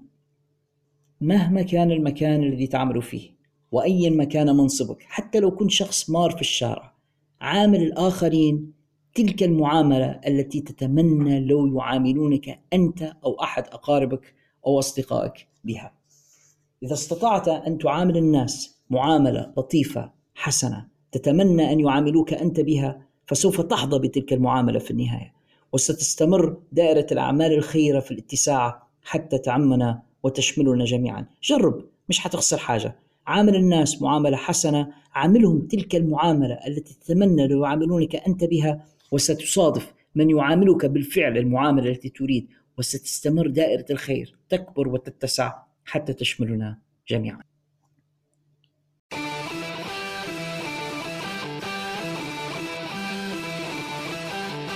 أتمنى أن تكون هذه الحلقة قد نالت رضاكم واستحسان إذا كان الأمر كذلك فلا تبخلوا علينا رجاء بترك علامة الخمس نجمات في الآبس أو التطبيقات التي تستمعون إلينا من خلالها. علامات الخمس نجمات تلك تساعد البودكاست كثيرا على النمو والانتشار والوصول إلى آفاق أبعد. إذا صادفتكم مساحة يمكنكم من خلالها كتابة مراجعة ريفيو عنا نكون ممتنين لو كتبتم عنا بضع كلمات تعبر عن إعجابكم بما نقدمه. قد نتأخر أحيانا ولكننا نبذل قصارى ما لدينا لتقديم أفضل ما نستطيع إليكم. وإذا كنتم تستمعون إلينا من خلال يوتيوب فلا تنسوا أن تعملوا like و subscribe و share كما يطلب منكم عادة معشر اليوتيوبيين في نهايات مقاطعهم أخيرا خبروا عنا معارفكم وأصدقائكم من محبي مصارعة المحترفين. قولوا لهم بأنهم إذا كانوا يرغبون في سماع تغطية دقيقة وعميقة وشاملة عن لعبتهم المفضلة دونما انحياز أو تكبير أو تمجيد فلن يجدوا لهم أفضل من هذا المكان. في الحلبة. In the ring where it matters. Ooh, yeah! Dig it! السلام عليكم ورحمة الله وبركاته نلتقي في الحلقة القادمة بإذن الله تعالى